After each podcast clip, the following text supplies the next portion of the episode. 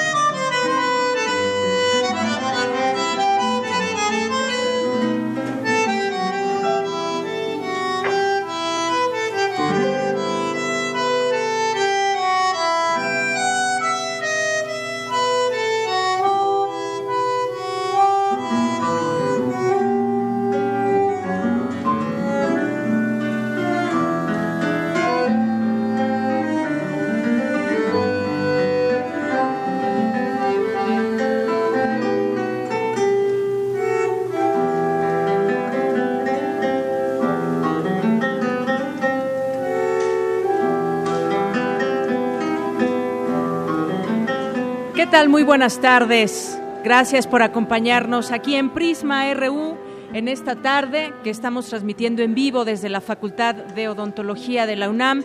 Estamos muy contentos de estar aquí en, una, eh, en un campus universitario más de los que hemos estado visitando y transmitiendo desde aquí, conociendo lo que hacen, conociendo sus programas de estudio, conociendo mucho acerca de los eh, lugares, por ejemplo, en esta ocasión de la Facultad de Odontología, donde llega.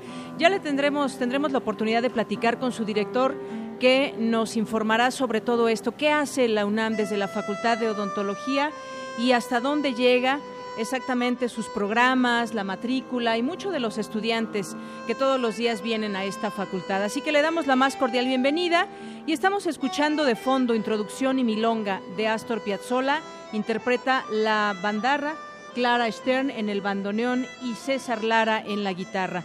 Todos ellos egresados de la Facultad de Música de la UNAM.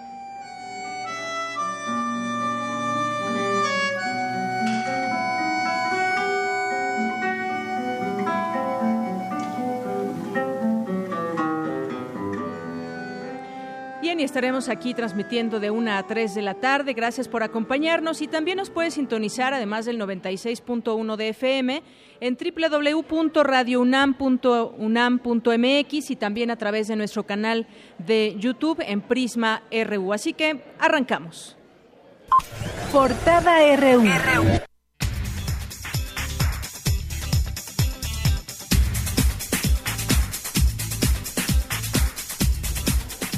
Y este viernes 4 de noviembre del año 2016 arrancamos con nuestras notas universitarias. El doctor José Antonio Terán Bonilla, docente de la Facultad de Arquitectura de la UNAM, fue electo como académico correspondiente de la Real Academia de Bellas Artes de San Fernando en Madrid, España.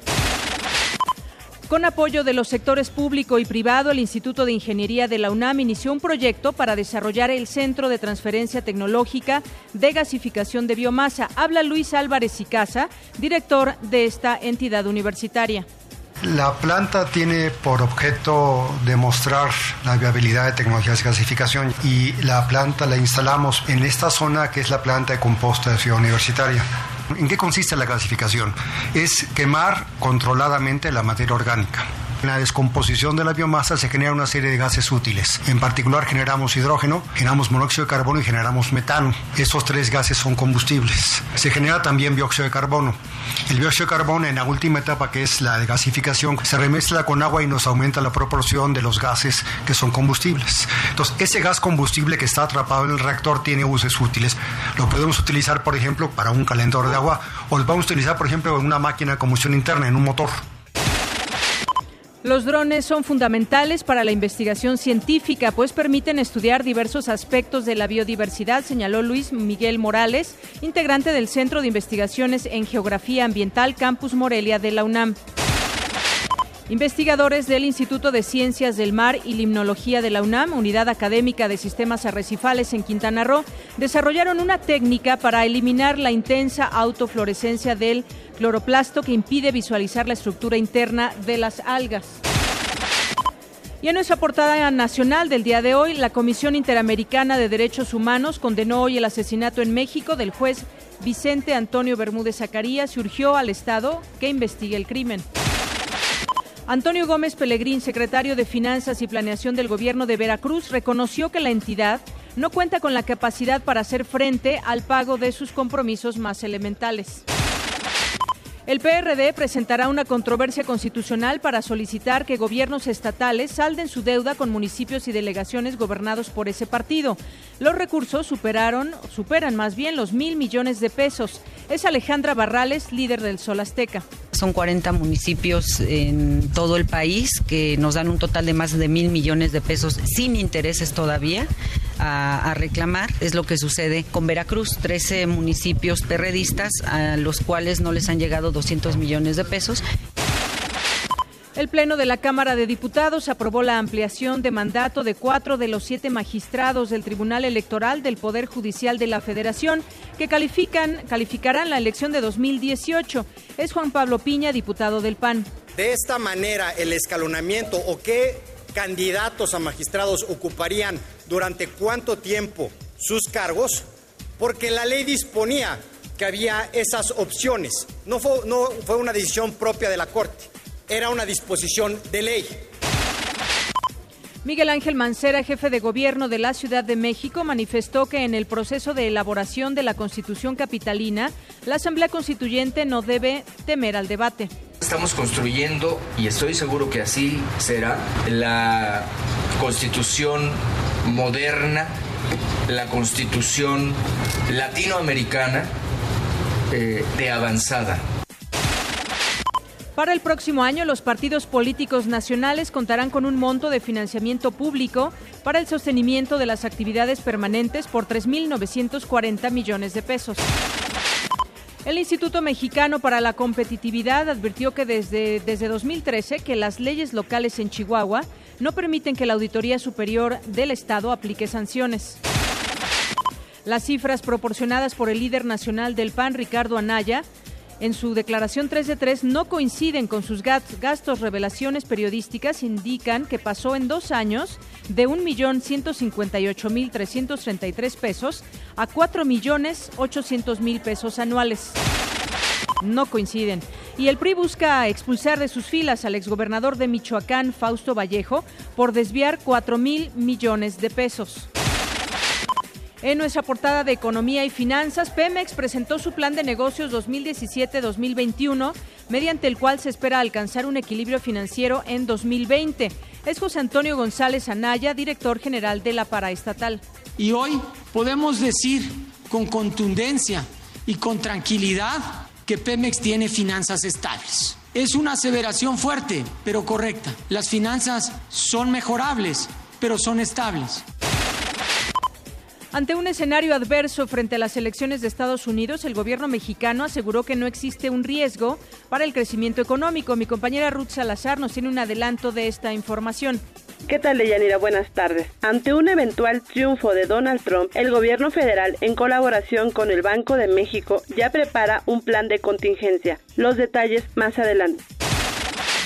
El peso mexicano se apreció, depreció tras un reporte del mercado laboral en Estados Unidos que mostró un sólido ritmo de contrataciones. La cotización interbancaria cotiza en 19.13 pesos por dólar, con un avance de 0.23%.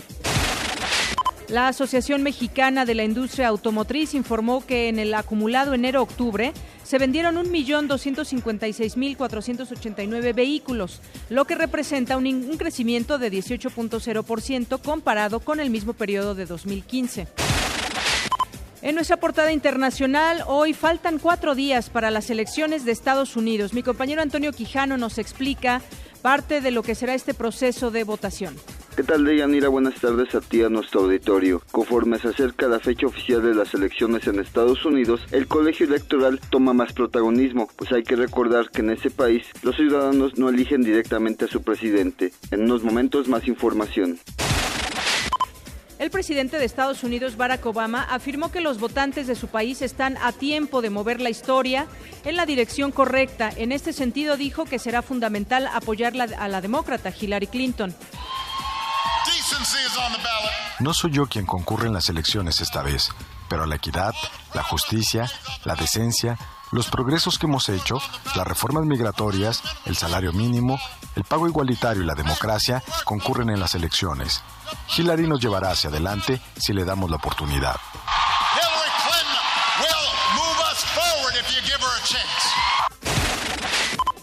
El representante del Partido Republicano en México, Larry Rubin, aseguró que no votará por Donald Trump. Ya habíamos platicado en otras ocasiones con él y nos aseguraba que la mejor opción era Donald Trump, pero a último minuto parece que se arrepiente. En ocasiones uno no acepta o no está de acuerdo con todas las decisiones de su partido.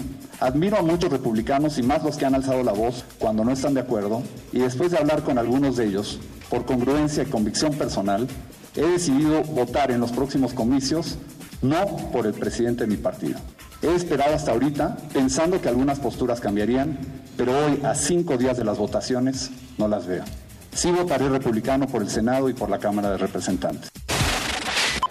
El FBI y el Departamento de Policía de Nueva York evalúan la credibilidad de una información que señala un posible ataque terrorista por parte de Al Qaeda contra Estados Unidos en la víspera de las elecciones. Los 13 ministros que forman el nuevo gobierno español de Mariano Rajoy juraron sus cargos ante el rey Felipe VI. La coalición opositora de Nicaragua, Frente Amplio Democrático, instó a los ciudadanos de ese país abstenerse de votar en los próximos comicios presidenciales del domingo. Habla Violeta Granera, ex candidata a la vicepresidencia de Nicaragua. No se puede llamar elección a lo que es una farsa. No se le puede decir a la gente que vaya a votar porque no hay forma de que ese voto cuente ni ese voto decida que es la esencia de un proceso electoral y el respeto al voto popular. Bien, y como todos los días tenemos un avance de la información cultural con Tamara Quiroz. Tamara, buenas tardes. Buenas tardes, Deyanira y estimado auditorio. Desde la Facultad de Odontología de la UNAM, platicaremos con el cirujano dentista Juan Carlos Rodríguez, secretario de Relaciones Estudiantiles de esta facultad. Además, tendremos los detalles de los conciertos musicales de la semana en las salas Nezahualcóyotl y Julián Carrillo. Gracias, Tamara. Y nos vamos ahora con Eric Morales. Hola Deyanira y amigos de Prisma RU. Hoy en nuestro zarpazo hablaremos de Pumas Acatlán y Pumas EU, que este fin de semana se juegan su pase a los playoffs de la Liga Mayor de la UNEFA 2016. Además, el Club Universidad Nacional enfrentará el domingo al Morelia y buscará asegurar un lugar en la liguilla. Y la FIFA dio a conocer a sus 23 candidatos para ganar el balón de oro como mejor jugador. Esta y otra información más adelante. Muchas gracias, Eric.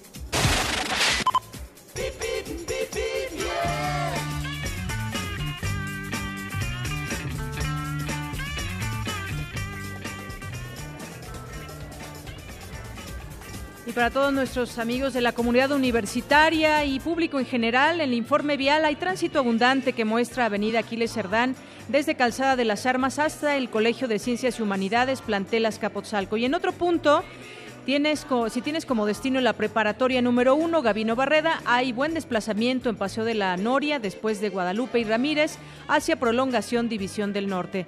Y se mantienen asentamientos al cruce con semáforos de Calzada México-Xochimilco, provenientes de Calzada de Tlalpan, hacia la Escuela Nacional de Enfermería y Obstetricia.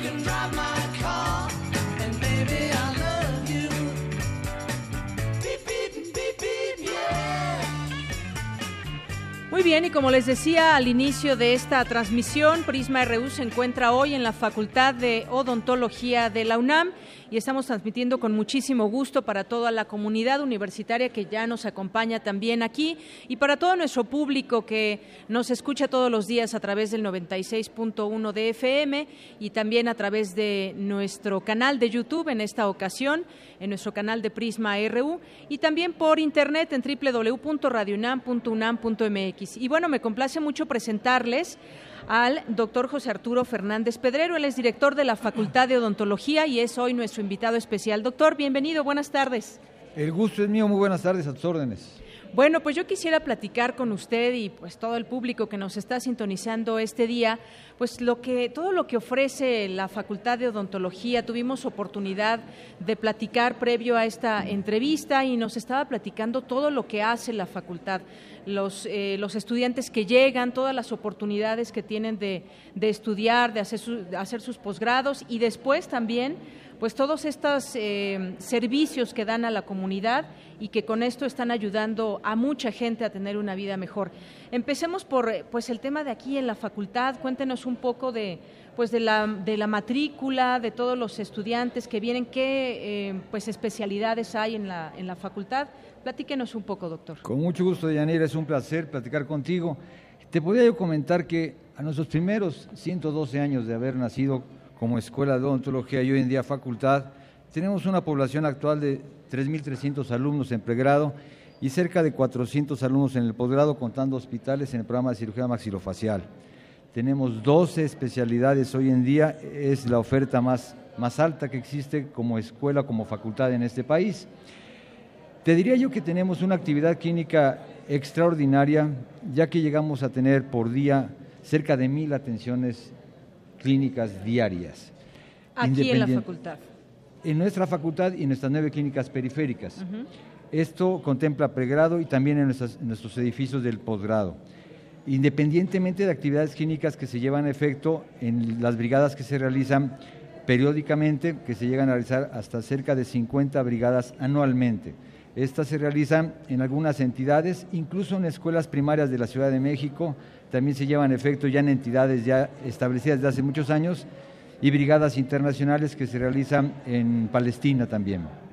Muy bien, justamente ahora que, menciona esto de que van a Palestina y a otros muchos eh, lugares donde también llevan toda esa infraestructura, no solamente es el conocimiento, que es algo muy grande que tiene la UNAM desde la Facultad de Odontología. Cuéntenos un poco de todos estos viajes, traslados, intercambios y cómo están impactando en la vida de mucha gente. Es verdaderamente significativo. Te comento que, por ejemplo, el programa de cirugía oral y maxilofacial que tenemos implementado en nuestro posgrado hace ya más de un par de décadas es un, es un programa que se establece en los hospitales también de nuestro, de nuestro país.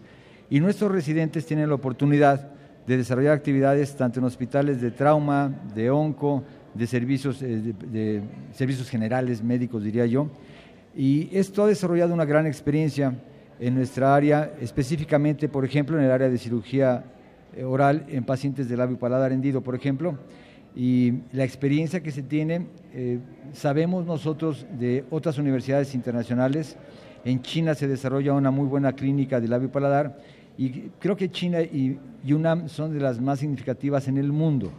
Esta experiencia se traslada entonces, pues, que con fundaciones internacionales se solicita que nuestros residentes y parte de nuestro cuerpo colegiado de cirugía maxilofacial se traslade una vez al año a Palestina y se encuentre por allá trabajando durante cerca de 10 días haciendo esta labor extraordinaria de atender pacientes con defectos del labio y paladar, por ejemplo. Así es. Y bueno, en el caso de México también llegan a, distintos lugares donde pues hay gente de escasos recursos que no podría pagar tratamientos eh, caros. Cuéntenos un poco también de todo lo de qué es específicamente lo que va a hacer ahí la facultad. Te quiero comentar que el servicio social es una obligación de todo aquel que estudia en nuestra universidad, de todo aquel que estudia en las universidades, quiero decir, en el ámbito de la licenciatura. Aquí lo curioso es que en el ámbito del posgrado, donde no, no debiera de ser obligatorio, casi casi que se convierte en obligatorio ya que nuestros, nuestros residentes son muy participativos. Entonces combinamos brigadas de alumnos de licenciatura con alumnos de posgrado y en el ámbito específico que sería de la cirugía o de la prótesis maxilofacial, van nuestros residentes de posgrado y establecen, ya tenemos áreas específicas, áreas que denotan las deficiencias o la, presencia de estas alteraciones. Por ejemplo, Campeche, por ejemplo, Quintana Roo, por ejemplo, la Huasteca Potosina, en donde son programas de muchos años. Yo te puedo decir que más de 25 años se va año con año, por ejemplo, a Campeche, donde se desarrollan trabajos ya preestablecidos ya con hospitales hermanos, por así decirlo, de UNAM, donde podemos establecer ya eh, visitas ya eh, establecidas tanto de prótesis maxilofacial, donde te platico datos extraordinarios. Sí. Nuestros residentes pueden ir cuatro residentes con dos o tres de los, de los profesores en el área clínica y en tres o cuatro días llegan a colocar hasta 100 prótesis, por ejemplo, eh, oculares. En el caso, por ejemplo, de, la, eh, de labio y paladar, llegan a ir hasta seis residentes con dos de nuestros, nuestros cirujanos, de nuestros profesores, y pueden llegar a realizar hasta 60 cirugías en tres días. Esto, obvio, es el comentarlo, pero es cero costos. UNAM es cero costos. Así es. Y bueno, cuando hablamos de odontología muchas veces nos imaginamos nada más eh, los dientes, nada más la boca, pero también hacen otros tratamientos como nos mencionaba maxilofacial, por ejemplo, y para eso tienen distintas especialidades. Por ejemplo, los, los estudiantes que han llegado este año, eh, ¿qué les puede decir toda la, gama, digamos, de especialidades donde pueden desarrollarse año con año terminando eh, su licenciatura? Te quiero comentar que estamos sufriendo un fenómeno extraordinario. Estamos trabajando con dos planes de estudio, el que teníamos y el vigente. Esto nos ha enseñado a cambiar estrategias o herramientas de aprendizaje para nuestros alumnos y desde luego para nuestros maestros. Estamos en el recorrido, en el correr del camino de un nuevo plan de estudios que apenas vamos a nuestro segundo año, pero que lleva cuatro años previos de creación y de desarrollo. Este plan de estudios nos está enseñando a enseñar de una manera diferente. Es una carrera altamente profesionalizante, lo cual denota que tienes que tener una actividad clínica preponderante. Por fortuna, contamos hoy en día con los apoyos suficientes didácticos, tecnológicos, desde nuestro señor rector hasta nuestros trabajadores que queremos mucho, administrativos, obvio, alumnos y, profesores, y desde luego agradecerle a tantos pacientes que vienen a diario estamos tratando de crear estrategias, andamios, diría yo, de aprendizaje, mediante el cual hay una parte teórica fundamental de la ciencia, hay una parte práctica fundamental y una práctica clínica. Entre esas tres hacemos un andamiaje y lo hacemos con herramientas didácticas desde un teléfono celular, desde una iPad, desde una laptop, desde una computadora convencional, donde se están creando maneras de enseñar diferentes. Muy bien. Bueno, pues yo quiero agradecerle mucho el que nos haya acompañado estos minutos aquí en Prisma RU de Radio UNAM. Y bueno, pues también ya conocemos eh, este segundo informe que usted acaba de, dar a conocer, donde trae muchas cifras, trae datos y también, bueno, pues le podemos invitar a nuestro público que se meta a su página de odontología, donde podrán encontrar también todos estos servicios que hay a la comunidad y puedan conocer esta facultad y los servicios que ofrece a, no solamente a la comunidad universitaria, sino también al público en general. Pues muchas gracias, doctor. No sé si desea agregar algo más. Al contrario, el agradecido soy yo y que sepa toda la comunidad y desde luego que sepan todos los que están escuchando este programa que son bienvenidos como pacientes, que van a ser atendidos por alumnos excelentes, con asesorías de grandes profesores que trabajan a diario, con gran experiencia y que bueno, estamos para eso, para innovar, para crear, para desarrollar, para implementar y sobre todo dar una atención clínica verdaderamente universitaria. Muy bien, bueno, pues doctor José Arturo Fernández Pedrero, director de la Facultad de Odontología de la UNAM, muchas gracias por acompañarnos. Un placer, muchas gracias. Hasta luego, buenas tardes. Buenas tardes. Y bueno, pues de aquí, de aquí nos vamos ahora a Campus. Campus RU. Y en nuestro campus RU del día de hoy vamos a irnos con mi compañera Susana Antoni, que nos tiene información justamente de la Facultad de Odontología. Adelante, Susana. Gracias, Deyanira. Buenas tardes al auditorio. Hoy les comento que según la clasificación internacional de la Organización Mundial de la Salud, México sufre un alto nivel de enfermedades bucales, como la caries, que afecta a 9 de cada 10 mexicanos, el 90% de la población. ¿Sabían que la lengua, el paladar y maxilares se enferman igual que lo hace la piel o el corazón? Cada vez son más frecuentes las afecciones traumáticas maxilofaciales y pacientes con cáncer bucal las enfermedades bucales afectan a nuestra sociedad y demandan una mayor y mejor atención de los servicios sanitarios. En este contexto, les quiero platicar sobre el recorrido que hice por la Facultad de Odontología de la UNAM del servicio que la institución y sus estudiantes brindan para atender esta problemática de salud pública. La facultad está formando cirujanos dentistas de excelencia. Son 3.200 alumnos en licenciatura, más de 200 en la especialidad y cerca de 70 en maestría y doctorado. Además, el personal académico se mantiene en constante formación. El 70% de los profesores cuenta con estudios de posgrado. Las prácticas se realizan con equipos de vanguardia tecnológica, que ya quisieran muchos profesionales, y los egresados ejercen sus conocimientos al prestar su servicio social. El doctor Arturo Saracho Alarcón, secretario general de la facultad, me concedió una entrevista y me llevó a conocer las instalaciones. Escuchemos. Que el servicio que se presta, que es en grandes escalas, eh, podemos hablar de datos de 95 mil eh, pacientes que acuden a la Facultad de Ontología, tanto en nuestro edificio central, aquí en Ciudad Universitaria, en nuestras nueve clínicas periféricas, que tenemos en lugares estratégicamente diseñados, como es Aragón, Milpaltas, Xochimilco, Las Águilas, Padierna, etcétera, donde los últimos años de la carrera, el último año de la carrera lo cursan nuestros jóvenes. Y eh, también nuestro posgrado, que tiene un gran prestigio y donde ya se realizan trabajos pues, más eh, especializados. Eh, esos 95 mil pacientes que en el ciclo escolar acuden, se realizan cerca de 360, 370 mil eh, tratamientos. Entonces, pues bueno, a través de la formación de nuestros jóvenes, eh, usted puede ver el panorama tan extenso, me atrevo a decir muchísimo más, por encima de lo que a nivel del sector salud se puede llegar a prestar con esta calidad que se tiene en la Facultad de Ontología. Para sus prácticas cuentan con varios laboratorios. En el posgrado están certificados por ISO 9000-2008. Me tocó observar a los estudiantes durante sus clases trabajar muy dedicados con tipodontos, simuladores y modelos figurados en la fase preclínica. Muy interesante. También está la clínica operatoria, donde se ofrecen tratamientos preventivos como limpiezas y básicos como atención al proceso de caries. Nos decía el doctor Saracho que no se escatimen los materiales, que son de gran calidad para dar el mejor servicio a quien lo requiera. Conversé con un estudiante de cuarto grado, Ariel Eduardo Aro Soules, al término de su práctica. El sentimiento que tienes al rehabilitar al paciente y ese simple hecho que te diga gracias, que está bien, que se siente bien, que a futuro va a ir contigo a ser tu paciente, aquí ya haces tus pacientes, entonces eso es lo más bonito de aquí, que te empiezas a formar, eh, te dan, no sé, como persona incluso, cultura también hay aquí, este, todas las difusiones que tiene la UNAM, la verdad es que a mí me encanta, me encanta hacer deporte, con el servicio social también estoy encantado todo, la verdad es que me encanta aquí en la UNAM, entonces sí estoy muy feliz.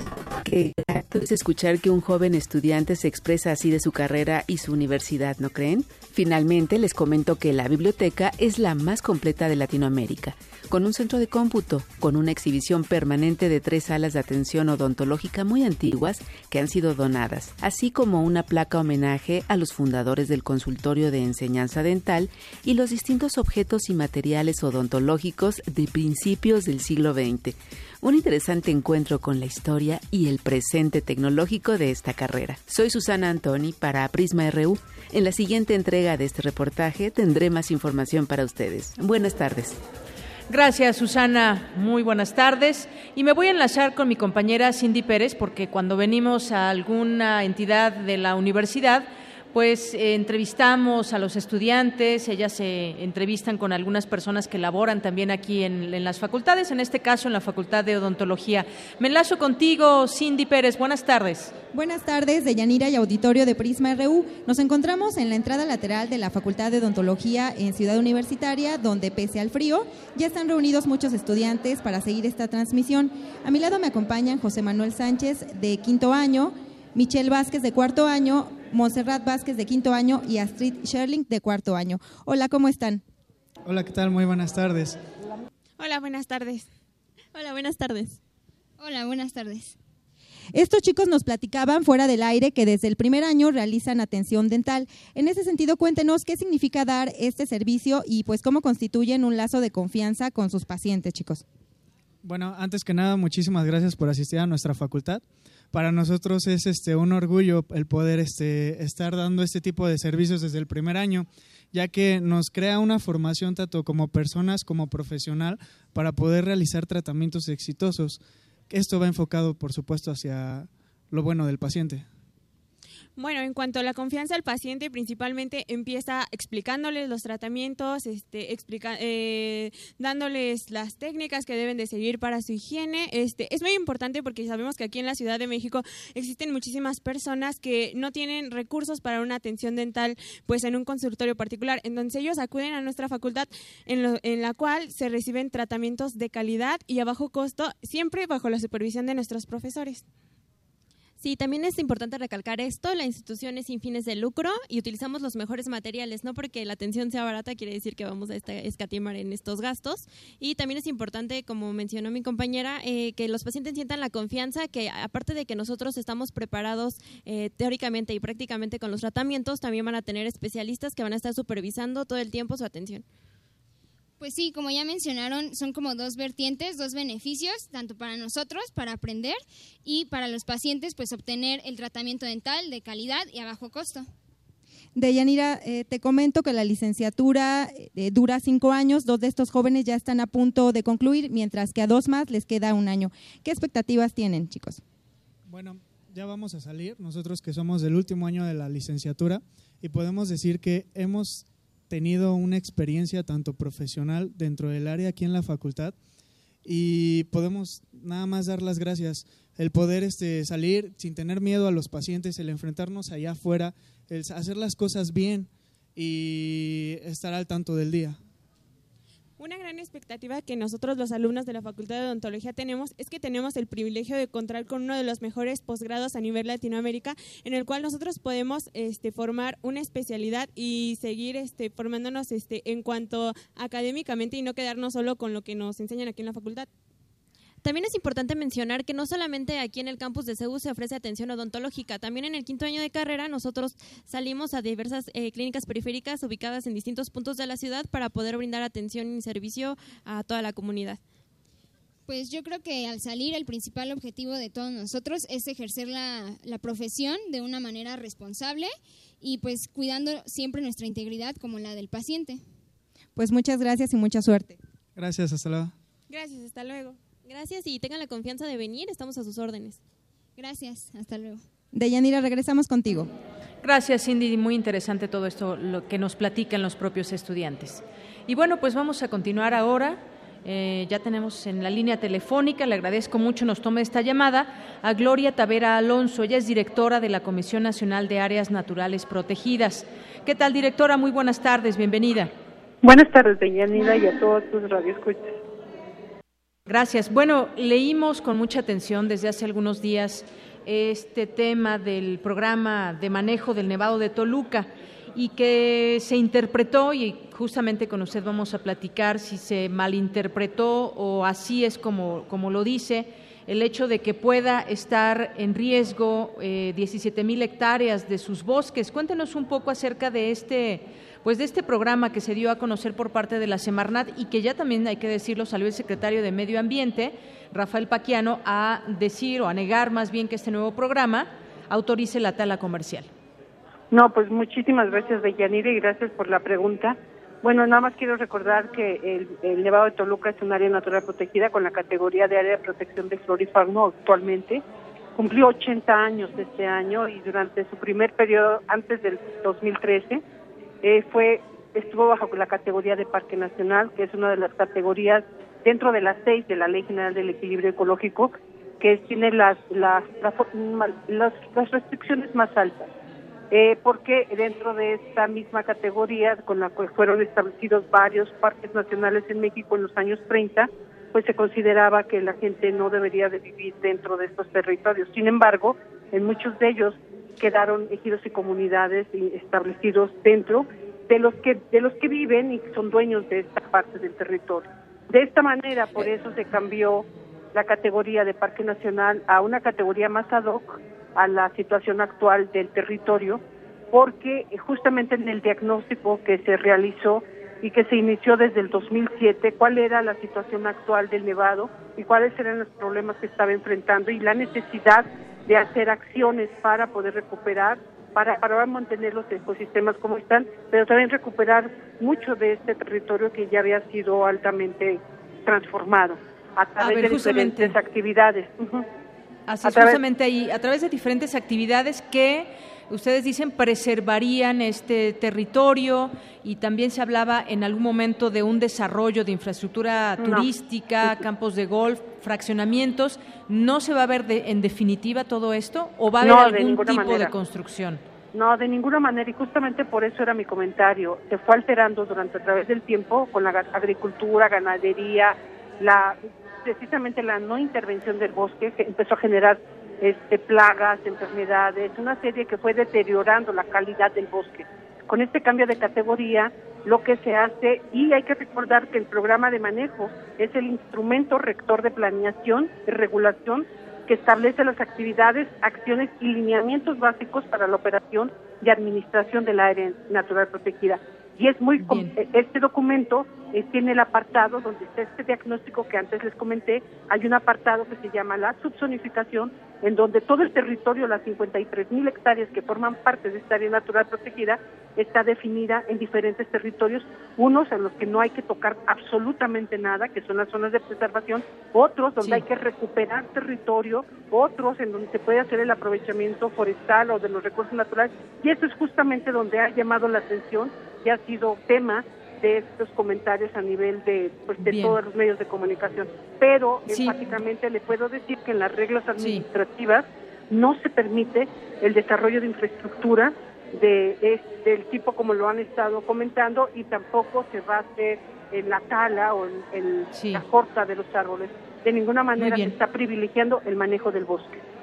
Bien, estamos platicando con Gloria Tavera Alonso, directora de la Comisión Nacional de Áreas Naturales Protegidas. ¿Qué significa recuperar territorio? Porque sabemos que, como usted nos dice, hay distintas eh, plagas o problemas en este lugar, pero ¿de qué manera van a recuperar ese territorio? ¿Sí implica eh, pues que tiren árboles en alguna zona? Sí, claro, por supuesto. O sea, cuando decimos recuperar territorio nos referimos en esta subzonificación, en una de las partes del territorio ya no existe masa forestal esos terrenos fueron transformados. Estamos hablando como del 20% de estas 53 mil hectáreas.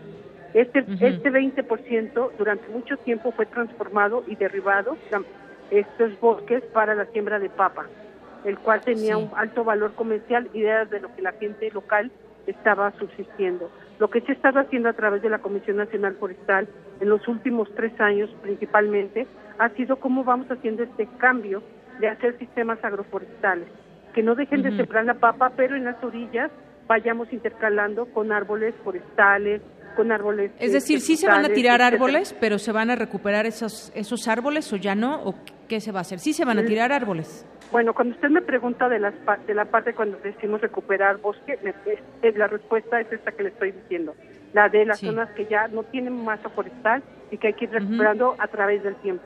En la otra parte, que es el área de aprovechamiento de los recursos naturales y forestales, en esa parte, lo que se está haciendo, o sea, lo que se busca fomentar hacer es el manejo forestal. Cuando yo me refiero a la parte del manejo forestal, esto implica la planeación con bases técnicas y científicas para el uso del bosque y con criterios a largo plazo, donde la gente local se involucra activamente para conservar y aprovechar su bosque. Entonces, se hacen parcelas y bajo estudios y con una normatividad y un marco legal bastante sólido en nuestro país, para que la gente pueda, de sus parcelas, digamos un ejemplo, si tuvieran 2.000 hectáreas, de esas 2.000 hectáreas hacen este plan a largo plazo y de esas 2.000 hectáreas solamente van a aprovechar este año.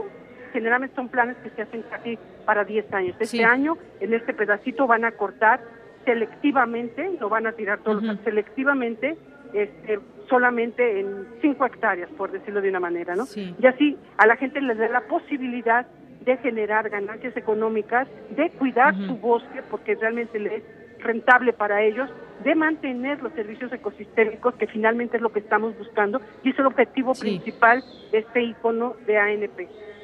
Muy bien. Bueno, pues en, en, alguna parte también de este nuevo programa de manejo de área natural protegida del Nevado de Toluca se, se habla del aprovechamiento forestal maderable. En este sentido, bueno, ya nos explicaba algo que va a suceder en parte de esos terrenos, pero también en donde se tiren árboles que se va a tener un cuidado, digamos, como ustedes le llaman, un aprovechamiento de esta zona. Sí, selectivo, un buen manejo del bosque y que y hay ejemplos maravillosos muy cerquitas y hay ejemplos en el país donde se está haciendo muy bien y verdaderamente le reditúa este, economía y bienestar a la gente que vive dentro pero además cuando hablamos de manejo del bosque no solamente decimos hay el aprovechamiento, que es el cortar el árbol, estamos hablando también de todas las cuestiones de reforestación, que estamos hablando de saneamiento del bosque, estamos hablando del manejo del fuego, entonces estamos hablando de conservar suelo, conservar la estructura del bosque y poderlo aprovechar de manera selectiva, no es, no es que se va a criar todo. Entonces, yo creo que esta es una de las herramientas fundamentales para el Nevado de Toluca y tenemos un proyecto, este programa de manejo publicado el 21 de octubre, tiene este tiempo, o sea, dentro de cinco años se va a hacer la evaluación y de todas las actividades y estrategias que se plantearon para avanzar y eh, lograr el objetivo y la meta final, tenemos para el año 2050 este proyectado poder recuperar al menos el 50% de la masa forestal. Ninguna construcción entonces. No, no, no, de hecho Ninguna. No, se, no se permite el cambio de uso del suelo. Lo único que se permite dentro de los asentamientos humanos es toda la parte de rehabilitación dentro de los asentamientos humanos, que es el pedazo, es menos del 1% de todos los 53 mil hectáreas. Es una mala percepción y es la lectura no completa de los documentos, pero que han generado toda esta situación. Pero todos podemos apoyar al Nevado. Entonces, cuando lo visiten, por favor, atiendan las instrucciones para hacer una buena Muy recorrido. Claro que sí. Pues Gloria Tavera Alonso, directora de la Comisión Nacional de Áreas eh, Naturales Protegidas, muchísimas gracias por esos minutos con Prisma RU en Radio UNAM. No, al contrario, estamos para servirles. Que tengan buena tarde. Hasta luego, muy buenas tardes. Y bueno, pues vamos a seguir platicando de este tema porque pues justamente como ella decía, nos decía la directora, el pasado 21 de octubre la Secretaría de Medio Ambiente y Recursos Naturales hizo público el programa de manejo de área natural y justamente queríamos pues entrar a detalle de lo que de lo que significa esta recuperación como le han como le han llamado y este aprovechamiento forestal maderable donde nos dicen solamente se van a, pues sí, a tirar árboles en una zona donde ya están completamente afectados y se va a hacer un aprovechamiento completo de la zona. Pero bueno, vamos ahora a platicar, ya tenemos en la línea telefónica a la maestra Mireya Imas, ella es directora del Programa Universitario de Estrategia para la Sustentabilidad. Maestra, buenas tardes. Muy buenas tardes, ¿cómo están? Gusto saludarlos. Muy bien, muchas gracias. Pues justamente platicando sobre este tema del Nevado de Toluca, ¿qué va a suceder? ¿Usted qué opina al respecto? Ya tuvo oportunidad de conocer eh, pues este programa de manejo del Nevado de Toluca. ¿Qué nos puede decir al respecto? Mira, yo creo que hay, hay muchas cosas que decir, eh, pero creo que hay un punto que es muy importante. Uno es, ciertamente, eh, las estrategias de conservación que hemos desplegado dejan mucho que desear.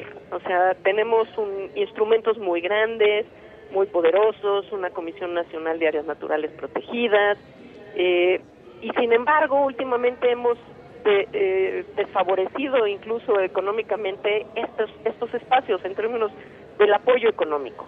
Eh, se ha recortado el personal de la comisión, y yo creo que este es el fondo, el tema de fondo que hoy tenemos que discutir. ¿Cómo vamos a cuidar nuestras áreas naturales protegidas independientemente del estatus este, que tengan? Y eh, yo creo que ese es el, trasfondo, eh, porque el tema de la gendarmería ambiental, que es uno de los temas que se ha puesto sobre la mesa, eh, en el cual se plantea la conformación de este cuerpo de 200 personas, para cuidar 176 áreas naturales protegidas, o sea, ni a dos gendarmes por área natural protegida. Entonces, el tema aquí es como, por ejemplo, en espacios como el del Nevado de Toluca, incorporamos a las poblaciones al cuidado de los territorios. Y en ese sentido, eh, yo creo que para poder incorporar a las poblaciones al cuidado del territorio, pues tienen que ser parte del aprovechamiento también del territorio. Entonces, en este sentido, me parece que no es una mala idea, eh, eh, que este parque nacional cambie de, categoría y en el nuevo plan de manejo se haga una zonificación nueva en donde se permitan ciertas actividades de aprovechamiento sustentable de los recursos maderables y no maderables de la zona, porque tampoco podemos condenar a la extinción económica a las personas que habitan en estos espacios, este, ni tampoco hacer como que no existieran, ¿no? Así es, históricamente digamos que hubo algunos errores para su mantenimiento. Sabemos que este parque tiene 80 años de estar abierto al público y de preservarse. Hubo, pues no sé, tal vez abandono, mal cuidado de estas zonas que hablan que están completamente pues impactadas y que justamente lo que se quiere es recuperar las zonas. Y también pues otra cosa era, eh, pues llamaba la atención el tema de la infraestructura. ¿Qué se puede o no construir ahí? Acabamos de entrevistar a la directora de la Comisión Nacional de Áreas Naturales y nos decía que definitivamente no habrá ninguna construcción en este lugar. Sin embargo, pues el propio secretario de la Semarnat señala que pues sí puede haber estructura, pero en lugares que ya están impactados. Habrá que tener mucho cuidado también en esta parte. Pues sí, hay que tener cuidado porque hay un crecimiento natural y otro no tan natural de los poblados que están que, que están ya en el parque, que están dentro del parque. Este, hay algunas zonas que están creciendo muchísimo este, y se están urbanizando estos espacios a pesar de que esto no debería de estar permitido. Entonces, ahí tenemos una deuda añeja este, con el Nevado de Toluca eh, y yo creo que eh, es importante que, pues más allá de, lo que diga o no diga o de la categoría de, de protección que tenga, es realmente implementar los controles sobre la tala clandestina, este, la crianza de ganado a gran escala, la extracción ilegal de productos maderables y no maderables, y por supuesto este el crecimiento urbano sobre esta zona. Eh, pero eso independientemente de la categoría que tenga de, de, área natural protegida. Entonces yo creo que ahí lo que deberíamos de hacer es no discutir si es una categoría o la otra, es discutir exactamente qué es lo que se va a hacer y cómo vamos a garantizar hacia adelante que no se siga repitiendo los problemas del pasado, porque eso no lo depende de la categoría de área natural protegida que tenga el, bosque, ¿no? Y yo creo que sí, es muy importante incorporar a las comunidades en la conservación del espacio, en, en la manutención del espacio, y que también el espacio sea un, un espacio que les genere recursos a los pobladores de estos territorios, porque si no, estamos condenando tanto al territorio como a las poblaciones.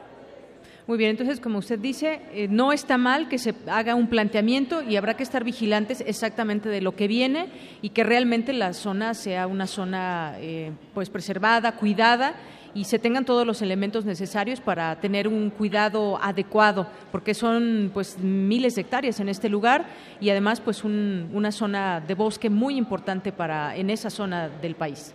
Pues sí, estamos hablando casi de 47 mil hectáreas pero bueno, yo insisto, eh, por supuesto tenemos que cuidar estas 47 mil hectáreas, pero también tenemos que cuidar todas las demás hectáreas que eh, existen en el país, que son alrededor de 253.878 kilómetros cuadrados de áreas naturales protegidas y que muchos, muchos se encuentran en problemas porque no se están cuidando de manera adecuada, no se está involucrando a las comunidades como se debería de hacer como cuidadores, y, eh, y que aprovecharan estos territorios y se vuelven estos espacios como espacios a conquistar y ahí es donde tenemos este problema.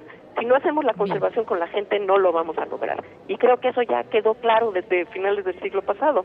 Entonces yo creo que ya en este siglo tenemos que cambiarnos el chip y sumar a las comunidades a la conservación de los territorios. Muy bien, pues maestra Mireya Imas, directora del Programa Universitario de Estrategia para la Sustentabilidad, muchas gracias por estar con nosotros aquí en Prisma RU de Radio UNAM. Muchísimas gracias a ustedes por la invitación. Hasta luego, buenas tardes. Hasta luego. Bueno, y vámonos ahora a otro tema igualmente importante. Ayer se, pues, se votó a favor de la permanencia de magistrados. La Cámara de Diputados validó ayer la decisión del Senado de ampliar el periodo de cuatro magistrados del Tribunal Electoral del Poder Judicial de la Federación, quienes hoy volverán a rendir protesta y bueno, pues algunos diputados, sobre todo de algunas fracciones como la del PRD Morena, cuestionaron que no solo se torció la Constitución, sino que se pone en riesgo la elección presidencial del, del 2018 y anunciaron por separado que presentarán una acción de inconstitucionalidad. Para hablar de ese tema al análisis, ya tengo la línea telefónica al académico de la Facultad de Derecho, eh, Roberto Duque. Doctor, muy buenas tardes, bienvenido a este espacio de noticias. Hola, Yanira, me da mucho gusto saludarte. Eh, muchas gracias por la invitación. Bueno, yo quisiera platicar justamente con usted este tema. ¿Qué implica? ¿Qué significa que eh, se queden más tiempo estos magistrados eh, ahí en el Poder Judicial de la Federación, en el Tribunal Electoral? ¿Qué significa? ¿Qué lectura le puede usted dar? Bueno, significa en primer lugar que los arreglos a los que llegan los partidos políticos para eh, elegir a los magistrados electorales y también ha sucedido con los consejeros electorales del INE, pues eh, son arreglos que van más allá de lo que establece la ley, ¿no es cierto? Eh, porque uno de los grandes problemas que hemos tenido, de Yanira, en este, en este punto es que a veces no nombran a los magistrados o a los consejeros. Ya son varias veces que en, en, especial la materia electoral ha sido afectada por estas omisiones del Poder Legislativo, que son violaciones constitucionales, ¿no? Fíjate, eh, justo cerró eh, la integración anterior del Tribunal Electoral, cerró incompleta, porque llevaban año y medio sin nombrar a uno de los magistrados, dejando con un número par de miembros a su a su pleno, eh, y bueno, todo esto en términos de Estado de Derecho es, es, es muy lamentable, ¿no? Entonces ahora, que parecía que por fin sí iban a nombrar a tiempo eh, y completos a los magistrados electorales eh, en la Cámara de Senadores, pues no, eh, demasiado bueno para ser cierto, resulta que no se pudieron poner de acuerdo en la temporalidad que tenían de Yanira los magistrados establecida por ley. Exacto, por ley. Entonces, ¿se está torciendo la ley o qué está pasando con la ley? Bueno, en realidad en su acuerdo político ignoraron la ley, pero dijeron, eh, miren, como no nos podemos poner de acuerdo con la temporalidad que hay de magistrados, que eran tres magistrados por nueve años, dos por seis años y dos por tres años, así no nos ponemos de acuerdo. Entonces, a ver, pongámonos de acuerdo con estos siete nombres, estas siete personas, pero siempre y cuando los periodos de todos sean, eh, pues, cercanos a los nueve años, ¿no? O sea, o sea, los arreglos políticos por encima de la ley, en pocas palabras. En pocas palabras. Y entonces lo que dijeron es, bueno, cambiemos la ley para que tenga efectividad ese arreglo político, ¿no? Y entonces... se vea más legal. exacto, exacto, para darle un barniz eh, más legal y tal. Entonces lo que hicieron fue, no, cambiemos de volada al vapor eh, lo que dice la ley, que es la ley orgánica del Poder Judicial de la Federación. Y claro, para cambiar una ley eh, tienen que intervenir las dos cámaras, ¿no es así? Entonces, eh, el Senado la aprobó rapidísimo, eh, brincándose pues todo el dictamen y el detenimiento que debe de tener, y luego pasó a la Cámara de Diputados, total, lo hicieron al vapor para concretar ese, ese arreglo. Entonces, es muy, muy delicado, Deyanira, porque ahora ya involucraron de alguna manera a la Cámara de Diputados, que no debería tener nada que ver, nada que hacer en el nombramiento de los magistrados electorales, porque eso le compete al Senado según la Constitución, ¿me explico? Eh, así, que, en pocas palabras, pues es otra vez un desprecio por la legalidad y muestra más que nunca la, eh, las cuotas, la distribución por cuotas de partidos en los nombramientos de los magistrados electorales. Son personas con buenos perfiles, eso hay que decirlo en honor a la verdad. Sí, de eso no queda duda. El chiste es que por qué y de qué manera los pueden dejar permanecer más tiempo, ¿no? Es decir, ahí la parte legal que usted nos explica. Y yo me pregunto también esto cómo afecta jurídicamente hablando a un proceso electoral que vendrá, vendrá tan importante como serán las elecciones de 2018 jurídicamente, digamos, eh, es una cuestión completamente eh, heterodoxa, digamos, quedó eh, eh, dependiendo la ley de los arreglos políticos entre pues, tres partidos en, particular. sin embargo, bueno, ya se, se, modificó la ley, modificaron la ley para ajustarla a sus componendas políticas, ¿no es cierto? Pero ya está en la ley. Entonces, ellos sí van a estar por el periodo. Ya esta modificación legal ya, ya les da digamos, esa, esa posibilidad, legalmente hablando, pero eh, el tema aquí es de legitimidad. O sea, hay un serio problema de legitimidad constitucional, porque además eh, nunca se había visto tan claramente, me parece a mí, de Yanira, este cuotismo, ¿no? Esto de las cuotas, porque ahora todos los medios están diciendo, ah, tres de los eh, siete magistrados que resolverán las elecciones del país durante los próximos años y si se anulan o no y en fin decisiones importantísimas. Importantísimas. Y que ya hemos pasado por momentos así y pues uno quisiera que los magistrados sean completamente pues ajenos a todo interés político no pero este tipo de cuestiones nos hacen pensar otra cosa. Claro, nos hacen pensar, de Yanira, que tienen que tienen padrinos políticos, porque entonces ahora todos los medios dicen, tres de los siete, ah, esos son rojos, son del PRI. Y otro, estos otros dos, y lo identifican quiénes. Estos otros dos son azules porque son del PAN y los otros, y así por el estilo, ¿no? Entonces, eh, otros dos amarillos y solo una, que es Janino Talora, es la que se menciona que es la única que llegó, que llega por consenso, pero fíjate, nada más una de siete magistrados. Entonces, yo lo que espero, eh, digamos, propositivamente, pues es que estos magistrados electorales nuevos que están entrando en funciones a una función crucial en la democracia y en la estabilidad política y en la gobernabilidad del país, que se deslinden de ello, que digan, a ver, no, por una mayoría de la Cámara de este, Senadores, por mayoría calificada, tal, y que con sus sentencias nos muestren que no son siervos de determinado partido político que es el que los apadrinó, que es el que los puso, que es el que los colocó ahí. Eso es indispensable y tenemos que estar con lupa de Yanira observando el, la función, el desempeño de estos magistrados para que en efecto no sean peones de los partidos. Así es, se premia, dicen los de oposición, los que votaron en contra, por anticipado los magistrados que ganan 6.5 millones de pesos al año.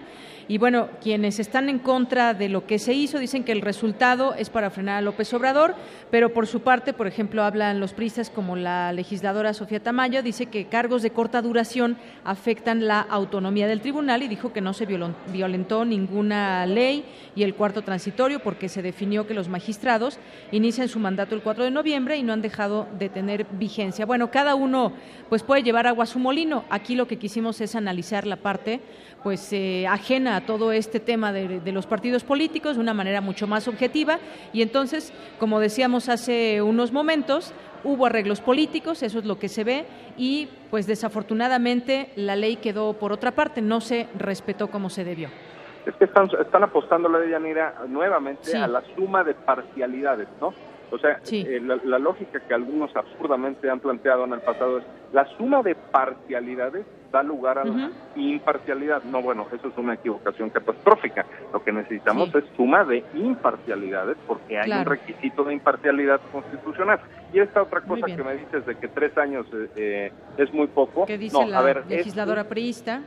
no, tiene, no, no tiene ni pies en cabeza porque el tema aquí es que era solo una disposición transitoria para que en esta ocasión unos duraran tres años, solo dos de ellos, otros seis y otros nueve, pero solo en esta ocasión para propiciar un escalonamiento que todavía no había en el tribunal y que siempre es saludable en los órganos colegiales, eh, colegiados.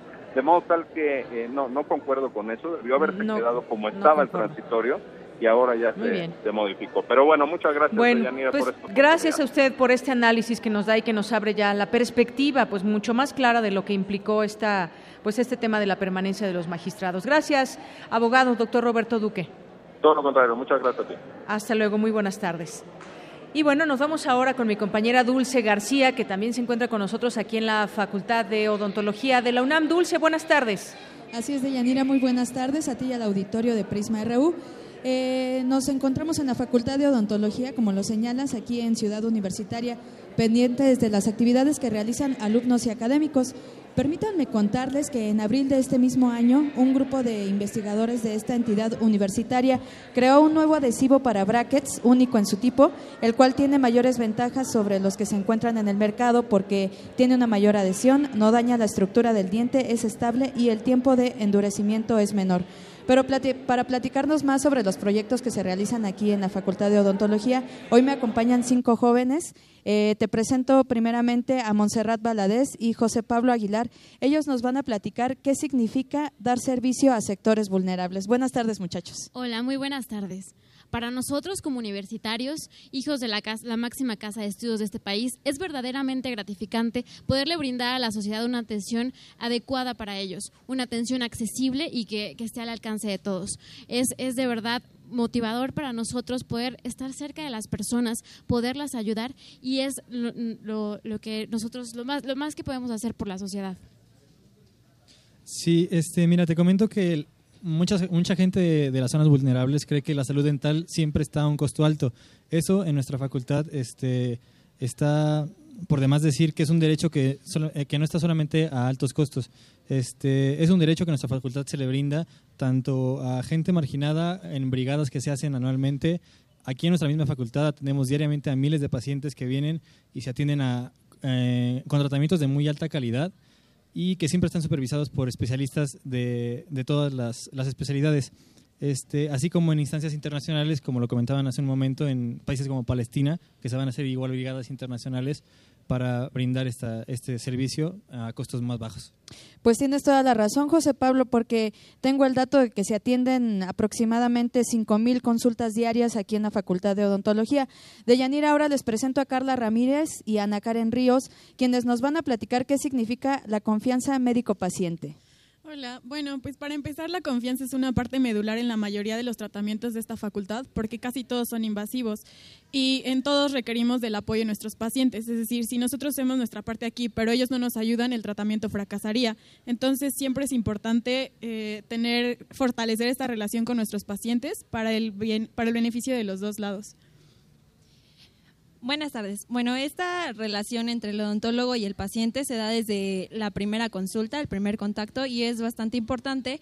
Y nosotros tenemos que informar al paciente sobre el tipo de tratamiento que se va a realizar, sobre los costos que tiene y las implicaciones, ya que muchas veces en el sector privado nunca se les informa qué clase de tratamiento se les hará y por eso muchas veces los pacientes quedan muy inconformes. Entonces es un aspecto que cuidamos muchísimo en la facultad pues ya podemos ver la formación en ciencias y humanidades que tienen aquí en la UNAM los jóvenes. Y bueno, finalmente les presento a Luz Elena Canales, quien nos va a platicar qué especialidad le llama la atención y por qué. Bueno, buenas tardes. A mí me gustaría la especialidad de, estética y restauradora, aquí en lo que es el, la unidad de posgrado de la facultad, ya que es una de las principales este, especialidades donde nos podemos enfocar por la gran el gran número que tenemos en cuanto a los pacientes. Muchas gracias, Luz Elena. Pues la, eh, la, atención que los alumnos brindan al público en general aquí en la Facultad de Odontología de Yanira es supervisada también pues por personal académico, así es que es de completa confianza. Regresamos contigo. Buenas tardes. Gracias, Dulce. Muy buenas tardes. Y bueno, nos vamos ahora a cultura. Arte y cultura.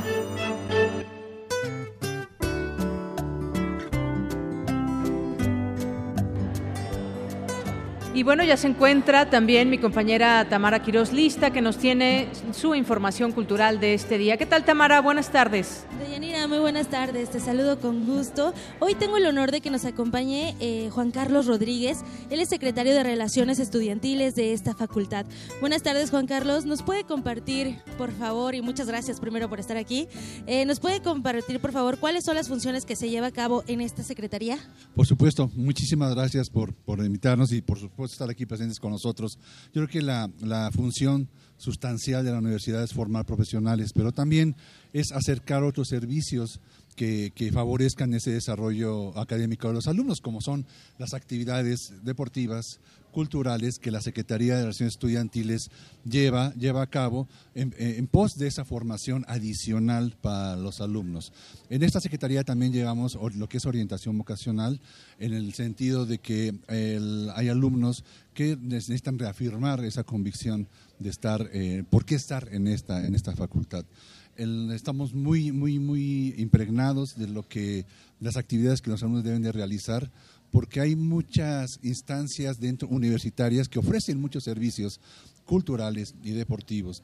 En la facultad eh, llevamos todos los, todos los deportes para que los alumnos puedan tener ese acceso adicional a su formación académica. Y en las actividades socioculturales, eh, ¿cómo, ¿cómo se lleva a cabo ese enlace con los estudiantes? Por supuesto, entre otras actividades tenemos, por ejemplo, la formación de un grupo de, baile regional folclórico, donde los alumnos de la facultad pueden estar inmersos. Pero hay otro tipo de actividades, inclusive fuera de la facultad, en, lo que, en los que canalizamos a los jóvenes para que ellos tengan esa eh, eh, ese ambiente en el que se pueden desarrollar favorablemente en actividades culturales. No vamos lejos aquí en nuestra propia facultad, contamos con el mural del maestro Heppens, que es la superación del hombre por medio de la cultura. Eso es un patrimonio de la universidad, pero que está en nuestra propia facultad. Exactamente. Bueno, al auditorio que nos escucha, la superación del hombre por medio de la cultura de Francisco Heppens, diseñador gráfico conocido por el diseño del escudo nacional mexicano. Es correcto. Que fue conocido un mes antes, justo en el 68, antes de, la, de los Juegos Olímpicos. y bueno, que también eh, es parte de, los murales que están en la Facultad de Medicina, también aquí muy cerca. Es correcto, es cierto, muy cierto. Para finalizar, eh, Juan Carlos, eh, ¿cómo nos invitaría a todo el auditorio, a los próximos estudiantes de, esta facultad? Porque hay muchos que nos están escuchando que todavía no están decididos en qué carrera o muy bien que tienen algún familiar que, les interesa. ¿Cómo nos podría invitar a todos a participar y a ser parte de esta facultad. De hecho, eh, tenemos dentro de esta área de la Secretaría el área de orientación vocacional, donde los alumnos, sobre todo de bachillerato, pueden acercarse a nosotros y les vamos a dar una explicación muy amplia de lo que es la carrera, en qué consiste la carrera, para que tengan una idea más clara de esa elección que deben de hacer en algún momento determinado. Lo más importante para nosotros es que los jóvenes estén convencidos de lo que van a hacer o de lo que están haciendo, porque eso va a ser el éxito que vayan a tener en el futuro. Los invitamos a que se acerquen con nosotros en la Secretaría de Estudios Estudiantiles de la Facultad de Odontología de la UNAM. ¿Dónde se ubica? Segundo piso, en, el, en la tercera, la quinta puerta. Muchísimas gracias. Agradecemos a Juan Carlos eh, Rodríguez, secretario de Relaciones Estudiantiles, por haber estado con nosotros aquí en Prisma RU. Deyanira, regreso los, los micrófonos para ti. Muchas gracias, Tamara. Y nos vamos ahora, ya llegamos, ya pasamos un poquito de las dos, nos vamos a un resumen de la información.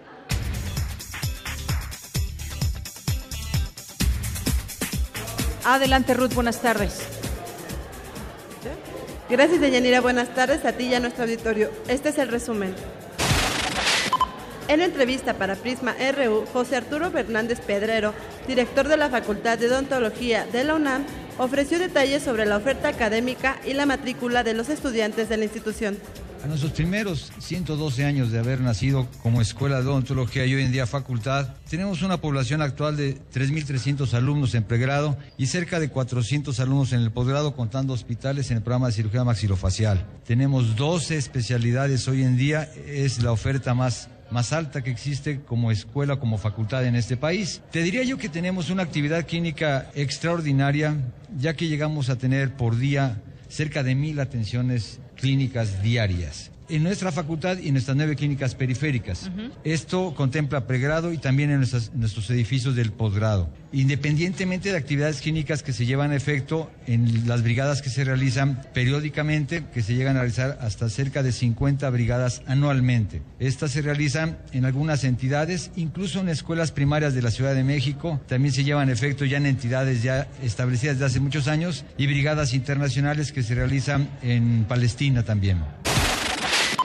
En otro tema, Gloria Tavera Alonso, directora de la Comisión Nacional de Áreas Naturales Protegidas, ofreció detalles sobre el programa de manejo del Nevado de Toluca.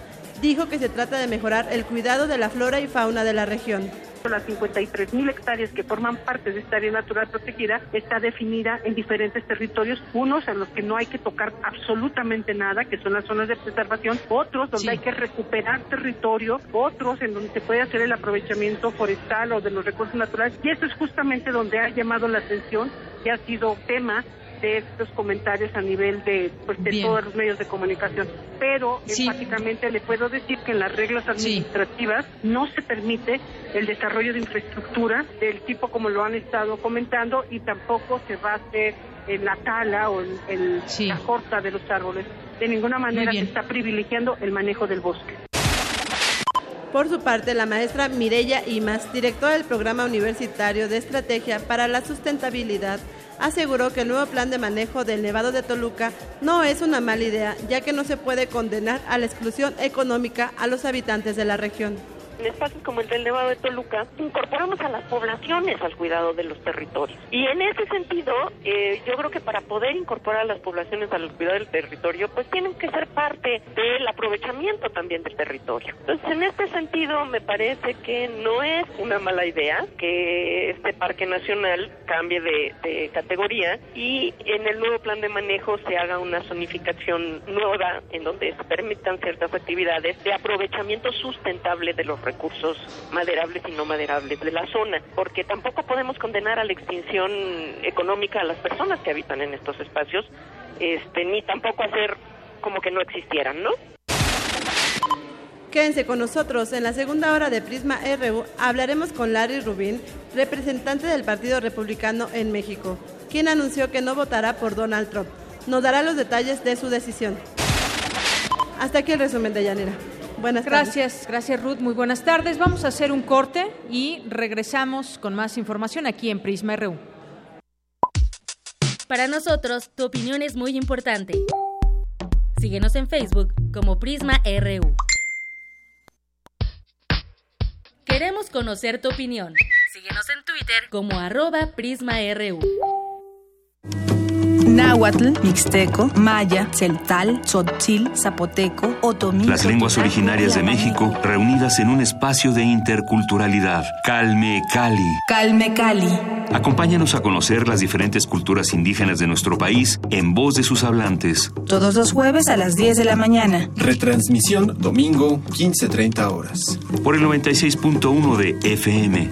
Radio UNAM. Gerardo robó unas latas de atún porque su familia llevaba días sin comer y fue condenado a seis años de prisión.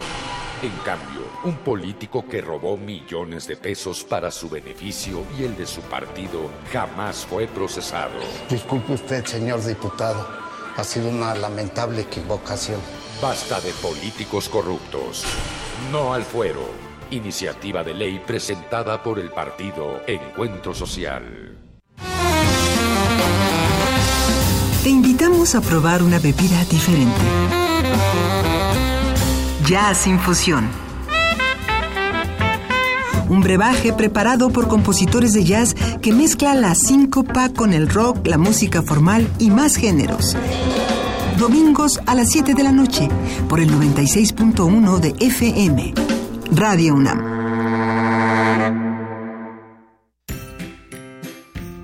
Puedes contagiarte de influenza y contagiar a los demás en cualquier parte. Por eso, es importante vacunar a niños de 6 meses a 5 años, adultos mayores de 60 años, embarazadas, personal de salud y personas con enfermedades crónicas no controladas. La vacuna es segura y gratuita.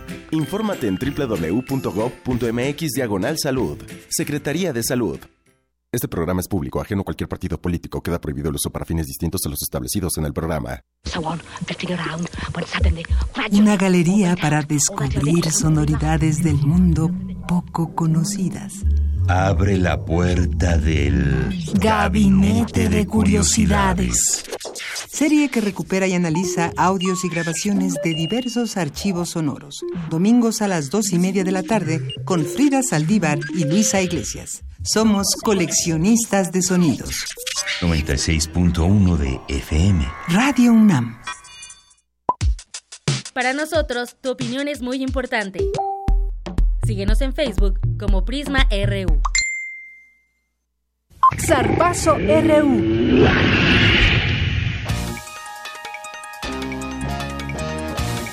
Y regresamos aquí a Prisma RU, transmitiendo desde la Facultad de Odontología de la UNAM. Nos vamos ahora con Eric Morales con los deportes. Adelante, Eric, buenas tardes. Gracias, Deyanira. Y nos vamos con la información deportiva porque el Club Universidad Nacional y la Comisión Nacional de Derechos Humanos firmaron un convenio de colaboración para fomentar el respeto a los derechos humanos, la tolerancia y la no discriminación, y para reforzar además valores como la solidaridad, el compañerismo y el esfuerzo. El presidente de la Junta Directiva del Club Universidad, Rodrigo Ares de Parga, señaló que los jugadores son pieza clave para alcanzar este objetivo y lograr que niños y jóvenes retomen valores y principios que han perdido. Nuestros muchachos son ídolos de niños y son esos ídolos los que pueden tratar de cambiar a la sociedad mexicana en el largo plazo. Que todos los niños vean lo que son los valores y principios que debe de tener esta sociedad. Ningún integrante de este equipo tiene enemigos. Tenemos rivales. El fútbol es un entretenimiento, es un valor muy sencillo. Si eso va muy de la mano del tema de respeto y de igualdad y de respetar que hay una persona enfrente que piensa diferente a nosotros. Y ya que hablamos de los Pumas, este domingo enfrentarán al Morelia en el marco de la penúltima fecha de la Apertura 2016. El equipo felino buscará obtener tres puntos para afianzarse en puestos de liguilla. En estos momentos, el Club Universidad Nacional se ubica en la sexta posición de la tabla general con 23 unidades.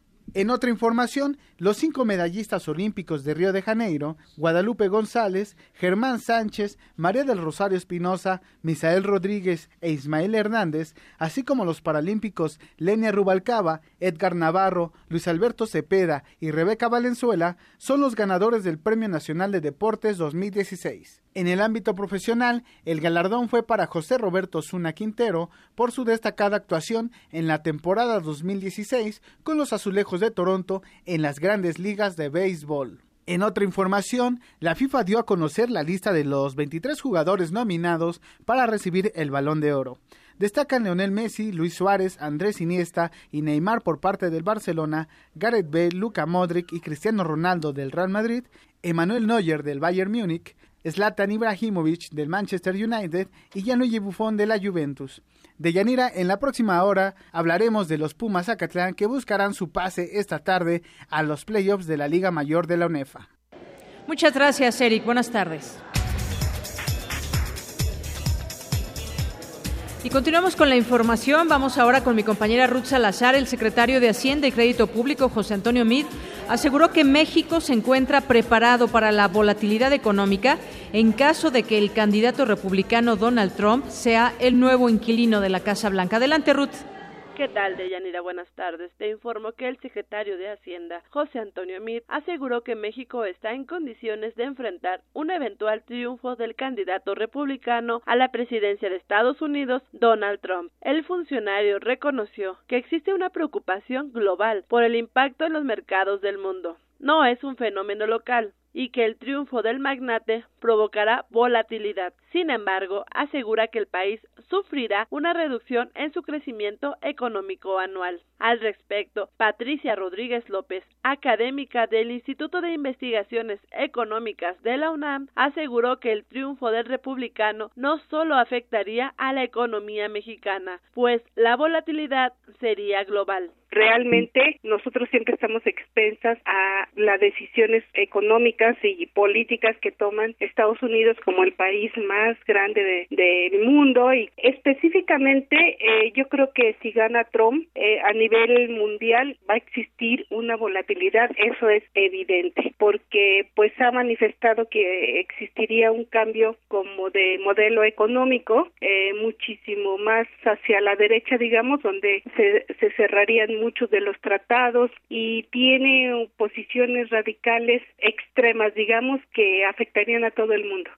Contrario a lo expuesto por mí, dijo que el gobierno mexicano sí debería estar preocupado por los niveles de crecimiento, ya que la economía del país no es sólida. Destacó que son varios los factores preocupantes, como el tipo de cambio, el desempleo y la elevada dependencia comercial con Estados Unidos. En México sí nos tenemos que preocupar internamente por los niveles de crecimiento. Si bien ha venido bajando todas las propuestas de que se tenían sobre el crecimiento económico y ya se está casi en 2%, sí ha existido también a nivel global esta baja de crecimiento, estas expectativas de las bajas de crecimiento, pero sí nos tenemos que preocupar, nuestra economía no es sólida, tenemos muchísimo desempleo, un empleo de muy mala calidad y sí nos debemos de preocupar porque internamente se fortalezca nuestro mercado interno sobre el plan de contingencia que prepara el gobierno federal en colaboración con el Banco de México en un escenario adverso tras los comicios estadounidenses, la experta universitaria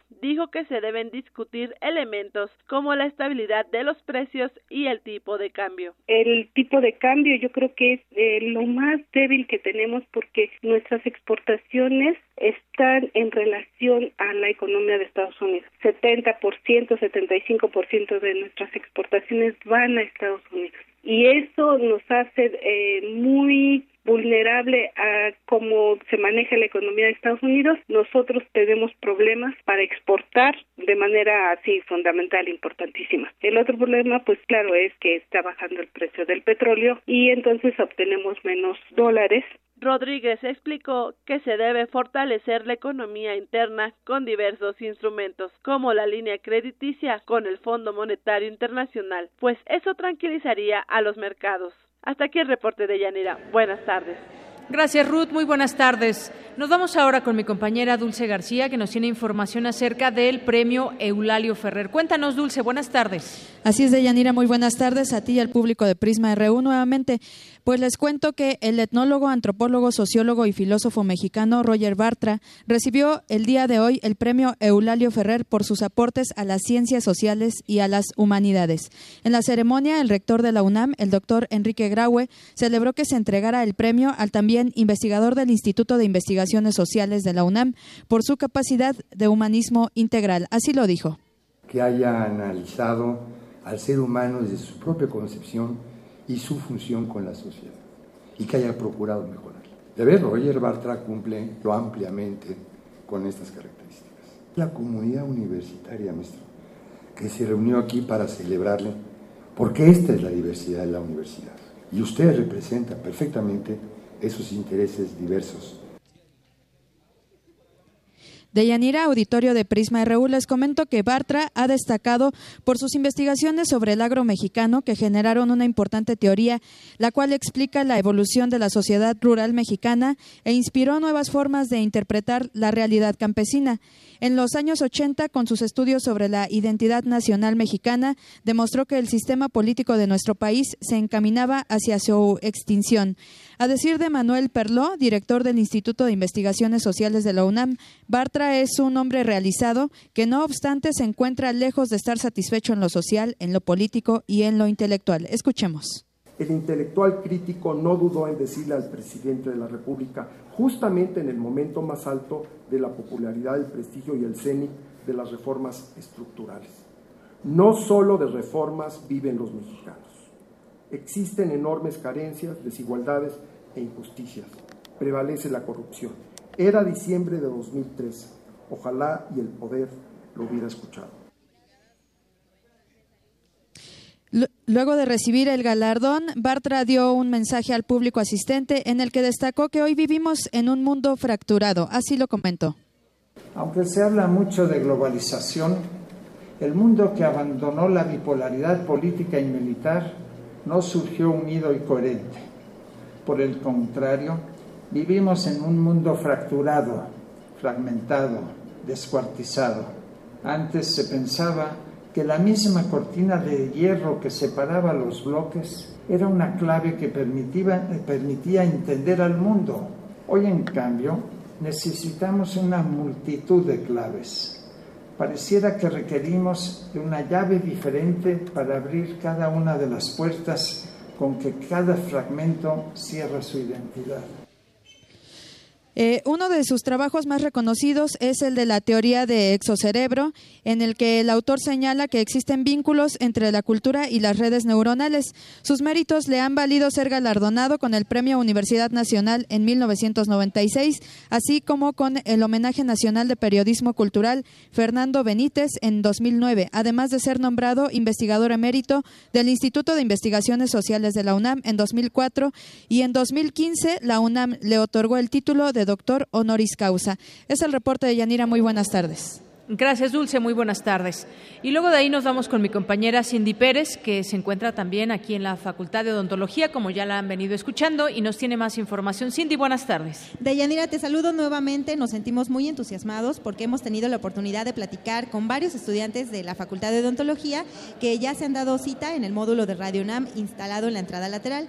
Me acompañan Dayeri Soto y Maribel Viche, quienes ya salieron de la licenciatura y actualmente realizan su servicio social en las brigadas de salud bucodentales. Buenas tardes, chicas. Hola, buenas tardes. Hola, buenas tardes. Cuéntenos, ¿de qué se trata este programa? Bueno, este es un programa en el cual estamos haciendo nuestro servicio social. Es un programa eh, que es solo para alumnos que ya salieron de la facultad. Nosotras ya terminamos nuestra carrera y es un programa que consiste en asistir a zonas marginadas de todo el país para ayudar a las personas y se les brinda una atención bucodental eh, muy completa sin ningún costo. Bueno, hemos salido, hemos ido a diferentes estados de la República, como Veracruz, Zacatecas, Tabasco, eh, Hidalgo, eh, inclusive en, el Estado de México, en Valle de Bravo. Eh, pues como lo dijo mi compañera, es un servicio solo para los alumnos que hemos terminado la carrera, que ya tenemos el 100% de créditos. Es una satisfacción para nosotros poder ayudar a tanta gente. si vieran la innumerable de gente que llega a, a que le brindemos el servicio, la verdad es que nosotros nos vamos con un buen sabor de boca porque atrás de nosotros, digo, todo, todo lo que hacemos, eh, pues lo hacemos solos, pero siempre hay alguien ahí atrás de nosotros y es lo que nos da la seguridad, es lo que nos ha enseñado la universidad.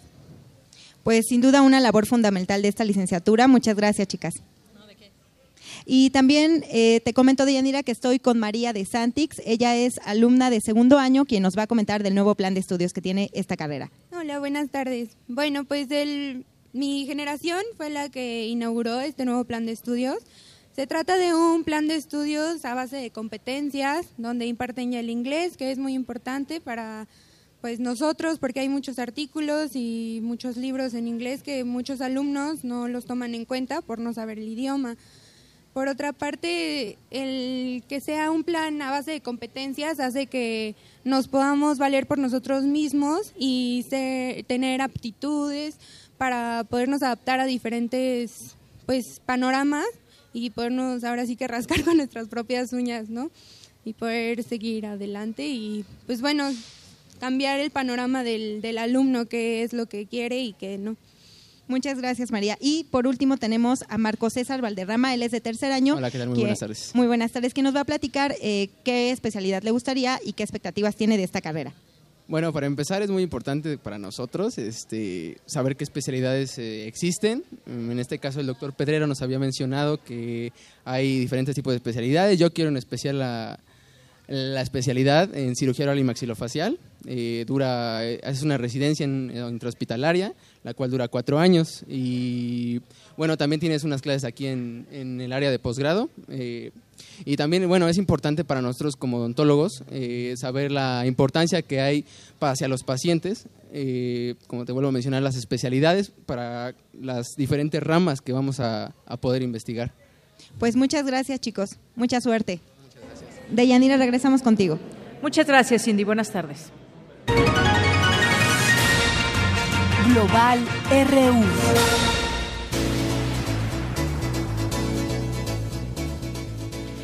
Y el próximo domingo hay elecciones en Nicaragua, otra elección a seguir que se llevará a cabo este fin de semana y será en este país que le digo, Nicaragua, donde se prevé la reelección del sandinista Daniel Ortega. La información con mi compañera Virginia Sánchez. Buenas tardes, Dayanira y auditorio de Prisma RU. Cerca de 4 millones de nicaragüenses se preparan para elegir presidente el próximo domingo 6 de noviembre. En medio de críticas locales e internacionales por la eventual reelección de Daniel Ortega, se prevé que el ex guerrillero de 70 años de edad logrará su tercer mandato consecutivo. El doctor Rodrigo Páez Montalbán, académico del Centro de Investigaciones sobre América Latina y el Caribe de la UNAM, compartió con Radio UNAM un análisis sobre las condiciones internas que incidirán en el triunfo del candidato del Frente Sandinista de Liberación Nacional. Primero hay un estado de la economía, digamos, con bastante bonanza en ciertos sectores y eso es importante a pesar de que la ayuda venezolana que antes estaba como en la base de muchos de los programas sociales del gobierno se ha reducido por la situación en Venezuela. Pero la imagen eh, presidencial es buena en general, según si le hacemos caso al Latino Barómetro. Y luego también otros aspectos. La seguridad en Nicaragua es buena, sobre todo si la comparamos con la inseguridad que hay en los países del Triángulo Norte de Centroamérica, Guatemala, Honduras y El Salvador. Una oposición débil que se refleja en la falta de un candidato fuerte es otro elemento que permite vislumbrar la victoria de Ortega. Así lo señala el internacionalista. La oposición en Nicaragua está muy desunida, no ha presentado, digamos, una candidatura o unos candidatos así que estén, por así decirlo, que sean muy atractivos para el electorado, ¿no? Ahora también hay que tomar en cuenta que de parte de la oposición se justifica, digamos, esta situación diciendo que está muy desfavorecida por el Tribunal Electoral de Nicaragua, en el sentido de que en junio pasado, pues hubo veintipico de diputados que tuvieron que dejar sus curules por un problema que hubo en, al nivel del Partido Liberal Independiente, que era, el, digamos, el más fuerte de la oposición. Esos diputados tuvieron que renunciar, tuvieron que irse, mejor dicho, fueron destituidos. Entonces está el ambiente un poco complejo en ese sentido, ¿no? De la oposición está diciendo que el juego no es totalmente justo. En la contienda dominical se elegirá, además de presidente y vicepresidente, a 20 diputados nacionales, 70 departamentales y regionales y 20 representantes ante el Parlamento Centroamericano. Diversos sondeos de opinión adelantan el triunfo del sandinista cuya intención del voto va del 56 al 61.7%, seguido por el derechista Maximiliano Rodríguez, con una preferencia que fluctúa entre el 8.1 y 8.3%, mientras que el candidato José del Carmen Alvarado, del Partido Liberal Independiente, no es considerado ni siquiera como opción. Hasta aquí la información. Buenas tardes. Gracias, Vicky. Buenas tardes. Y bueno, pasado el fin de semana, los ojos del mundo se centrarán allá en Estados Unidos. Se llevarán a cabo las elecciones el próximo martes. Y bueno, para platicar de este tema también ya tengo en la línea telefónica a Larry Rubin. Él es representante del Partido Republicano aquí en México. Larry, ¿cómo estás? Buenas tardes. Muy buenas tardes, Deyanira. Muchas gracias. Oye, bueno, pues nos llegó una información de que ya te decidiste a votar por Hillary Clinton, ¿es verdad? No, no, no, no, no. Eh, Lo que yo he dicho, lo que he declarado públicamente es que no voy a votar por el candidato Donald Trump porque no considero que sea el que debe ser el próximo presidente de Estados Unidos.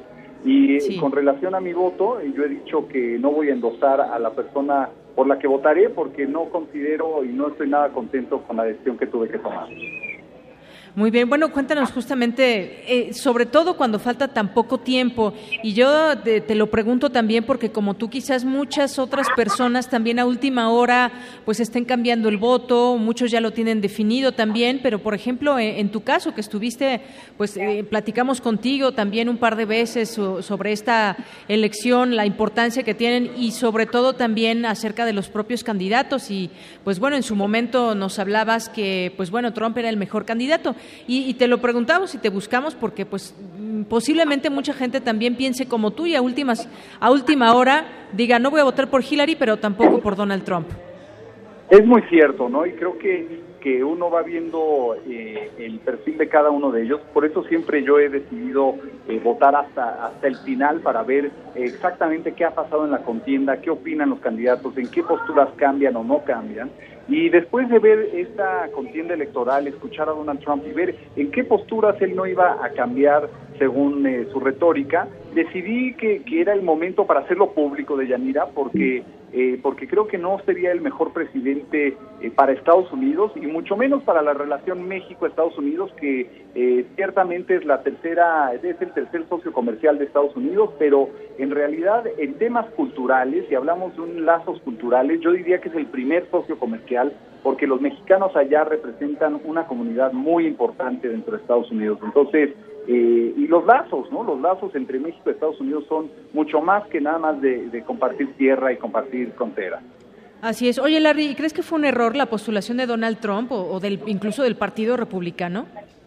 Pues mira, la, verdad es que considero que, de 17 candidatos, eh, eh, los republicanos y los nuevos republicanos, esos dos millones que se sumaron cuando escucharon que Donald Trump era el candidato republicano, o sea que no necesariamente eran ellos republicanos, eh, pues tomaron su decisión en base a que estaban buscando o están buscando un candidato que no sea político, un candidato que le ofrezca a la ciudadanía como una frescura, que pueda hacer cambios en Washington y que no siga el status quo, ¿no? Entonces, es interesante ver ese comportamiento, pero a mi parecer y en mi particular opinión, Donald Trump no es la persona que debe ser el próximo presidente de Estados Unidos.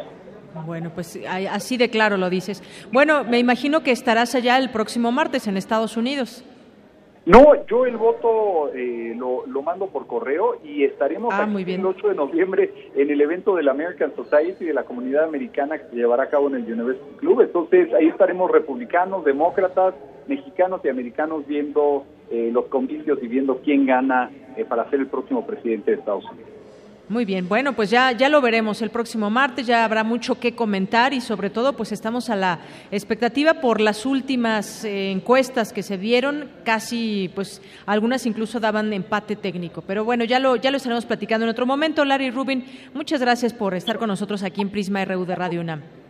Al contrario, muchas gracias Deyanira y bonito día.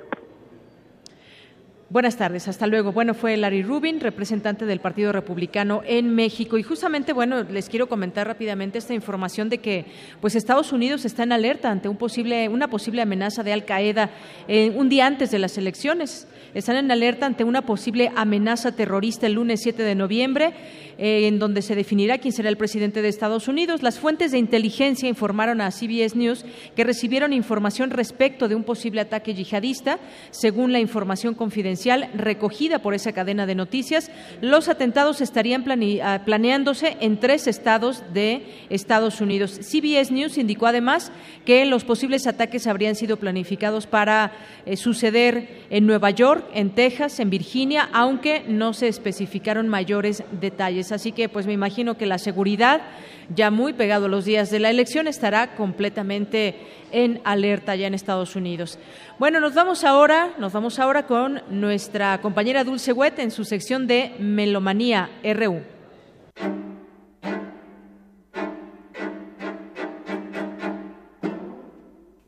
Tal de Yanira y estimados amigos de Melomanía en Prisma RU? Les habla Dulce Wet desde la discoteca de nuestra emisora con tres invitaciones para este fin de semana.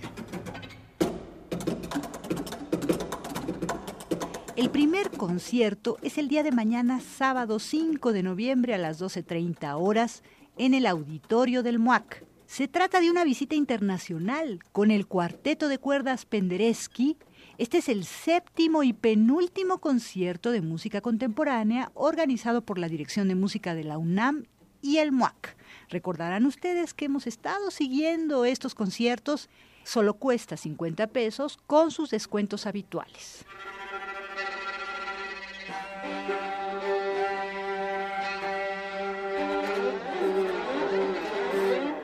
Además, hay dos invitaciones más totalmente gratuitas.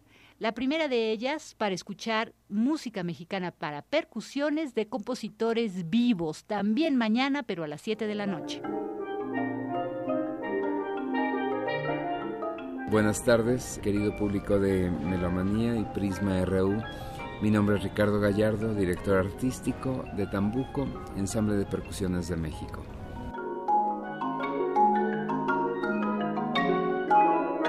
Me gustaría mucho mm, invitarlos al concierto y presentación editorial que será el día de mañana, sábado 5 de noviembre a las 7 pm en el Auditorio Blas Galindo del Centro Nacional de las Artes. Vamos a presentar el Códice Tambuco. Códice Tambuco es una antología, es una colección de 10 partituras escritas para ensamble de percusión por compositores mexicanos.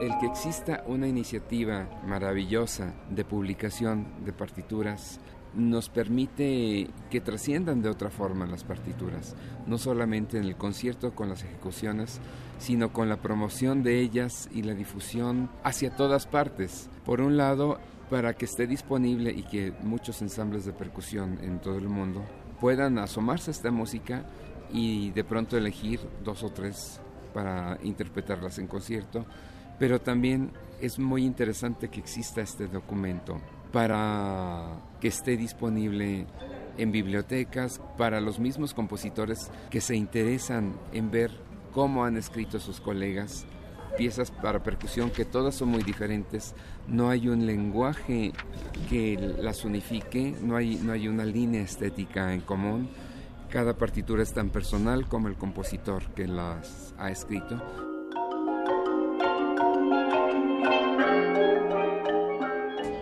Para el primer volumen de mm, El Códice Tambuco hemos elegido a 10 compositores y sus partituras.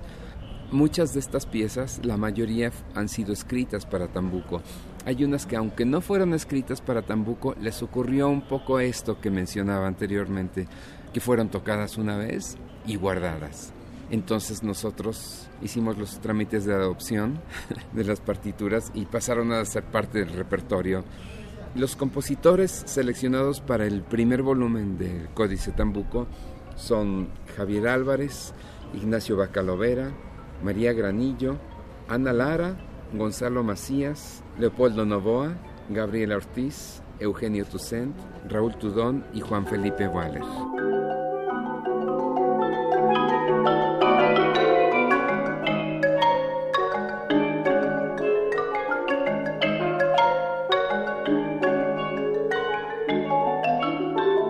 Nos complace mucho en esta ocasión, de esta forma, junto con la editorial Paxley, contribuir al acervo patrimonial de la música de concierto mexicana con el deseo de continuar promoviéndola, continuar difundiéndola. Agradecemos al CNA por habernos recibido y compartir esta presentación con todos ustedes. Esperamos que vengan al concierto.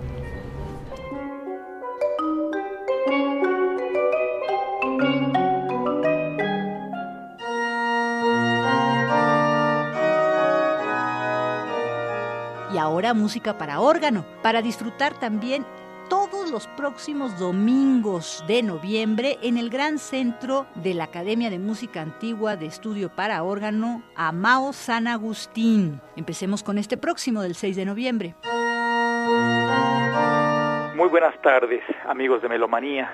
Soy el doctor Gustavo Delgado Parra, director del Festival Internacional del Órgano Barroco y de la Academia Internacional de Música Antigua para órgano. En esta ocasión tengo el agrado de comentarles sobre la vigésima cuarta edición del Festival Internacional del Órgano Barroco.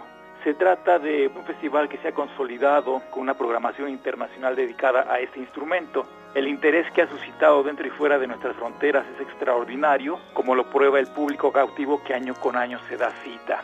El festival incluye la participación de organistas nacionales e internacionales de gran prestigio, especialistas en la interpretación de un vasto repertorio que va de la música gótica a la contemporánea. Por otra parte, y de manera simultánea, la Academia Internacional de Música Antigua para órgano se desarrolla anualmente y consiste en una serie de clases magistrales en torno a la interpretación organística, destacando las clases magistrales de nuestros artistas invitados. El festival de hecho inició el 26 de octubre y concluye el 8 de diciembre. Las actividades que tenemos en la Ciudad de México son en el centro del órgano Amao San Agustín, que se encuentra en la parroquia de San Agustín, en la calle de Horacio 921, en Polanco. Damos inicio este domingo 6 de noviembre, que yo hago justamente, es un programa que pretende hacer un recorrido desde la música más antigua que se conoce en la actualidad para tecla, iniciando en la Edad Media, pasando por el Renacimiento, el Barroco, el periodo clásico, el periodo romántico y el periodo moderno y, y contemporáneo con el Olivier Messiaen.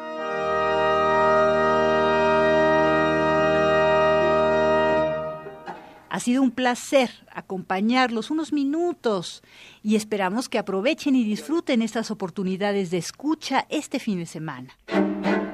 Nos escuchamos próximamente. Se despide Dulce Wet. Prisma RU. Un programa con visión universitaria para el mundo. Muy bien, pues muchas gracias a Dulce Wet. Nos enlazamos ahora con nuestra compañera Dulce García, que se encuentra también aquí con nosotros y está ya platicando con algunos otros alumnos de la Facultad de Odontología. Dulce, adelante, buenas tardes. Así es, Deyanira, te saludo nuevamente con mucho gusto. Continuamos aquí en Ciudad Universitaria y déjame hablarte un poco del programa de posgrado con el que cuenta la Facultad de Odontología, el cual se enfoca en múltiples especialidades, entre las que destaca endodoncia, materiales dentales, odontología restauradora avanzada, odontoterapia, patología, eh, periodoncia, eh, implantología, prótesis bucal e implantología, prótesis, salud pública bucal, eh, entre otras. Pero para platicarnos más de sus expectativas como egresados y que nos cuenten quizás si les llama la atención alguna de estas especialidades, me acompañan aquí cinco jóvenes. Te presento primeramente a Violet Barreto. Muy buenas tardes, Violet. Hola, buenas tardes. Bueno, mis expectativas como egresada es obviamente hacer una especialidad en el área de prótesis bucal e implantología este, y trabajar. Yo creo que la, la facultad y la UNAM en general hace, bueno, forma muy buenos estudiantes y pues eso es como lo más importante. Gracias, Violet. Te presento ahora a Gerardo Camacho. Hola, buenas tardes, mucho gusto. Buenas tardes, Gerardo. ¿Cuáles son tus expectativas ya con lo que has obtenido aquí? Bueno, pues principalmente en nuestra facultad aprendemos bastante ya que tenemos una población muy alta y pues estamos muy bien preparados para el posgrado. Pero hay que tomar en cuenta que para llegar al posgrado hay que tener los recursos suficientes para poderlo cursar. Entonces, eh, pues lo principal es eso, tener los recursos para poder llevar a cabo el posgrado. Pues hay que buscar la forma de apoyar a los jóvenes. Ahora te presento de Yanira a César Domínguez. César, coméntanos tú cuáles son tus expectativas. Bueno, mis expectativas primero sería terminar el servicio porque tenemos el 100% de créditos, pero estamos terminando el servicio social, como lo comentaban de las brigadas largas. Después seguiría la titulación, que la facultad igual nos presenta muchas formas de podernos titular como seminarios, este diplomados, tesinas, muchas muchas cosas. Entonces, a mí me gustaría primero ahorita estoy en el proyecto de, de un de, una, de un seminario que ofrece la facultad sobre una especialidad que es periodoncia y eso es ahorita en lo que estoy enfocado. Pues está muy bien. Te presento de Yanira ahora a Elibet Muñoz. Elibet, cuéntanos tú. Hola, buenas tardes. Pues prácticamente lo que nos falta por concluir y recibir el título es terminar el servicio social y posteriormente aplicar ya sea para un seminario o un diplomado y así poder recibirnos, como tal obtener el título. Y bueno, finalmente está con nosotros María Teresa Rodríguez. Hola, buenas tardes. Buenas tardes. Este, bueno, pues también terminar el servicio social y titularnos y después de eso este, también aplicar para una especialidad. Yo estoy interesada en el área de ortodoncia, entonces me gustaría este, prepararme para hacerla aquí y también la universidad nos da la opción de hacerlo en otros lugares, entonces si es así, pues también poder hacerlo. Pues los, felicitamos a todos, muchas gracias. Finalmente les comento de Yanira y auditorio de Prisma RU que las ofertas académicas de la Facultad de Odontología se pueden consultar en la página de internet www.odonto.unam.mx. Regresamos con ustedes. Gracias, Dulce. Buenas tardes. Arte y cultura.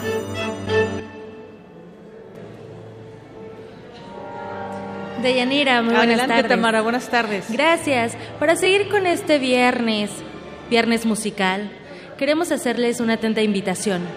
Mañana, cinco, mañana sábado 5, a las 6 de la tarde, como parte de Jóvenes Talentos, el cuarteto Carrington, conformado por Juan Luis Sosa, Urpi Dainzú, Holguín, Roberto Campos, y Yasuel Valviria se presentarán en la sala Carlos Chávez ubicada en el Centro Cultural Universitario. También la UFUNAM, programa fuera de temporada, interpreta a Beberum Corpus y Requiem de Mozart, que es lo que estamos escuchando de fondo. Bajo la dirección de Massimo Cuarta con la soprano Anabel de la Mora, la mezzosoprano Carla López, el tenor Alan Pingarrón y en el bajo Armando Gama con el Elementum, con el coro Elementum. Este concierto se llevará a cabo en la sala Nezahualcóyotl a las 8 de la noche. El domingo 6 disfruten de la música de cámara en el recital El hechizo de la danza, piano a cuatro manos y bueno, esto es a las 6 a las 6 de la tarde en la sala Carlos Chávez. O bien, hoy por la noche, la sala Julián Carrillo, ubicada en las instalaciones de Radio UNAM, es sede del Festival Intersecciones. En punto de las 9 de la noche podrán disfrutar de la música de los Bloody Bastards, una banda que es originaria de la Ciudad de México y en sus inicios tocaban covers de diversos subgéneros del metal hasta que su inquietud por generar música propia determinó su camino hacia el slouch con tintes de stoner metal y el sounder y el dome. Eh, eh, la sala Julián Carrillo se encuentra en Radio UNAM, ubicada en Adolfo Prieto número 133 en la colonia del Valle. La entrada es totalmente libre o bien pueden seguir nuestra transmisión por el 96.1 de FM. También algo muy importante para los más pequeños de la casa, nuestro programa infantil y sabatino Hocus Pocus transmite a las 9 de la noche, a las 9 de la mañana. 9 de la mañana, totalmente en vivo, Hocus Pocus, aunque va dirigido a los niños, créanme, los papás, hermanos y tíos mayores también aprendemos mucho. 9 de la mañana, y si no, ya se durmieron los niños. FM. ¿No? Si no, ya se durmieron los niños. No, no, en no, noche. 9 de la mañana. Cambia el horario solamente mañana, sábado. Y para finalizar, el antiguo Colegio de San Ildefonso nos invita a formar parte del Watch Day 2016 con un programa que inicia mañana sábado 5 de noviembre a las 12 horas con una mesa redonda, cómo generar un patrimonio sustentable. Y bueno, también va, a haber un rally por San Ildefonso de 1 a 4 de la tarde. Hay que registrarse previamente en el módulo de informes y también formen parte de las sesiones cada hora de mini huertos para llevar y jardines patrimoniales. San Ildefonso se ubica en Justo Sierra, número 16, en el centro histórico. De Yanira, por mi parte es todo, es todo, nos escuchamos el lunes y les deseo que tengan un excelente fin de semana y aprovecho para agradecer a la Facultad de Odontología por su hospitalidad. Claro que sí, Tamara, muchas gracias. Muy buenas tardes. Zarpazo RU. Vámonos contigo a la cabina de Radio UNAM. Eric Morales, ¿cómo estás? Adelante, buenas tardes. Ah, en Nacatlán. Estás en Nacatlán. Adelante. Muchas gracias, Deyanira. Saludos desde la Facultad de Estudios Superiores Acatlán. Aquí me encuentro. En estos momentos está jugando el segundo cuarto entre los Pumas Acatlán y los Leones de la Nagua Cancún.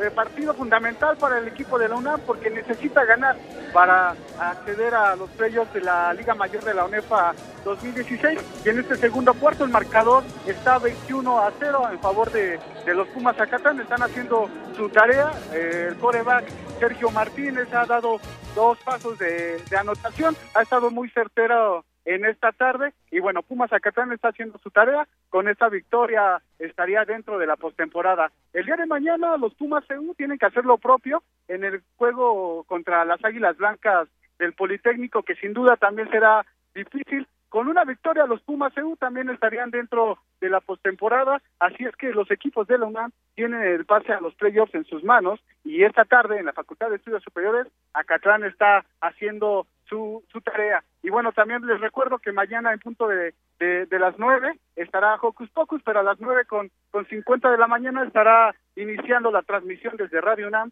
desde el 96.1 de su FM, el juego entre Pumas EU y las Águilas Blancas. Ahí estaremos mi compañero Isaí Morales y yo llevándoles todas las acciones. Y bueno, pues está a punto de acabarse el segundo cuarto y Pumas Zacatlán gana 21-0. De Yanira, es la información desde aquí, desde la Facultad de Estudios Superiores Zacatlán.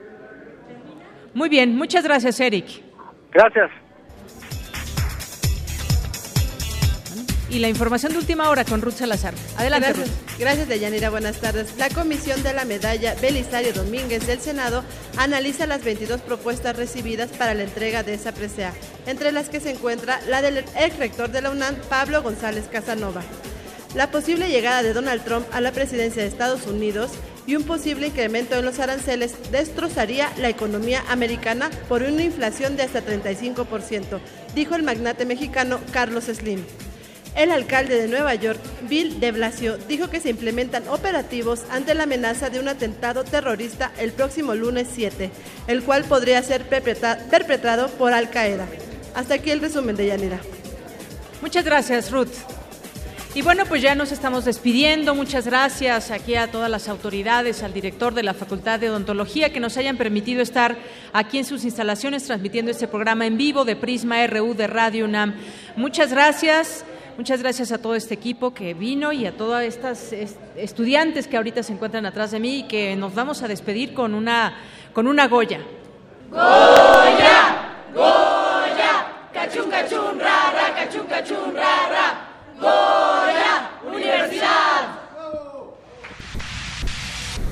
Es viernes y está con nosotros José Luis Tula.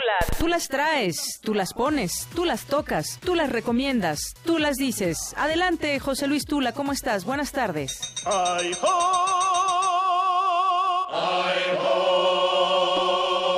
Hola, hola, Deyanira, buenas tardes a ti y a todo nuestro auditorio. Por fin es viernes. Y la recomendación para este fin de semana nos llega de la antigua Yugoslavia en la interpretación de Goran Bregovic, del disco Welcome to Goran Bregovic del 2009. Así que bueno, sin más, escuchemos Mesechina, que quiere decir luz de luna. Bonito fin de semana y recuerden que si maneja, no tome.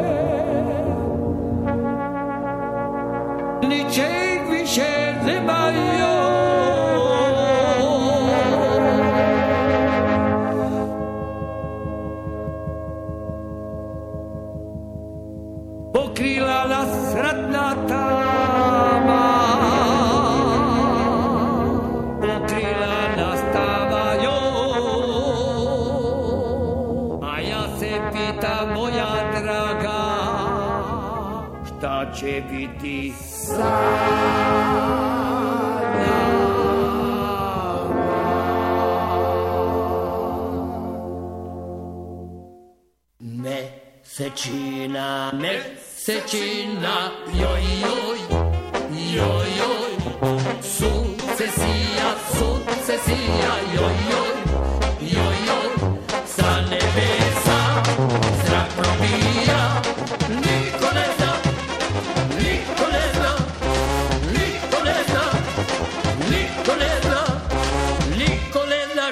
RU,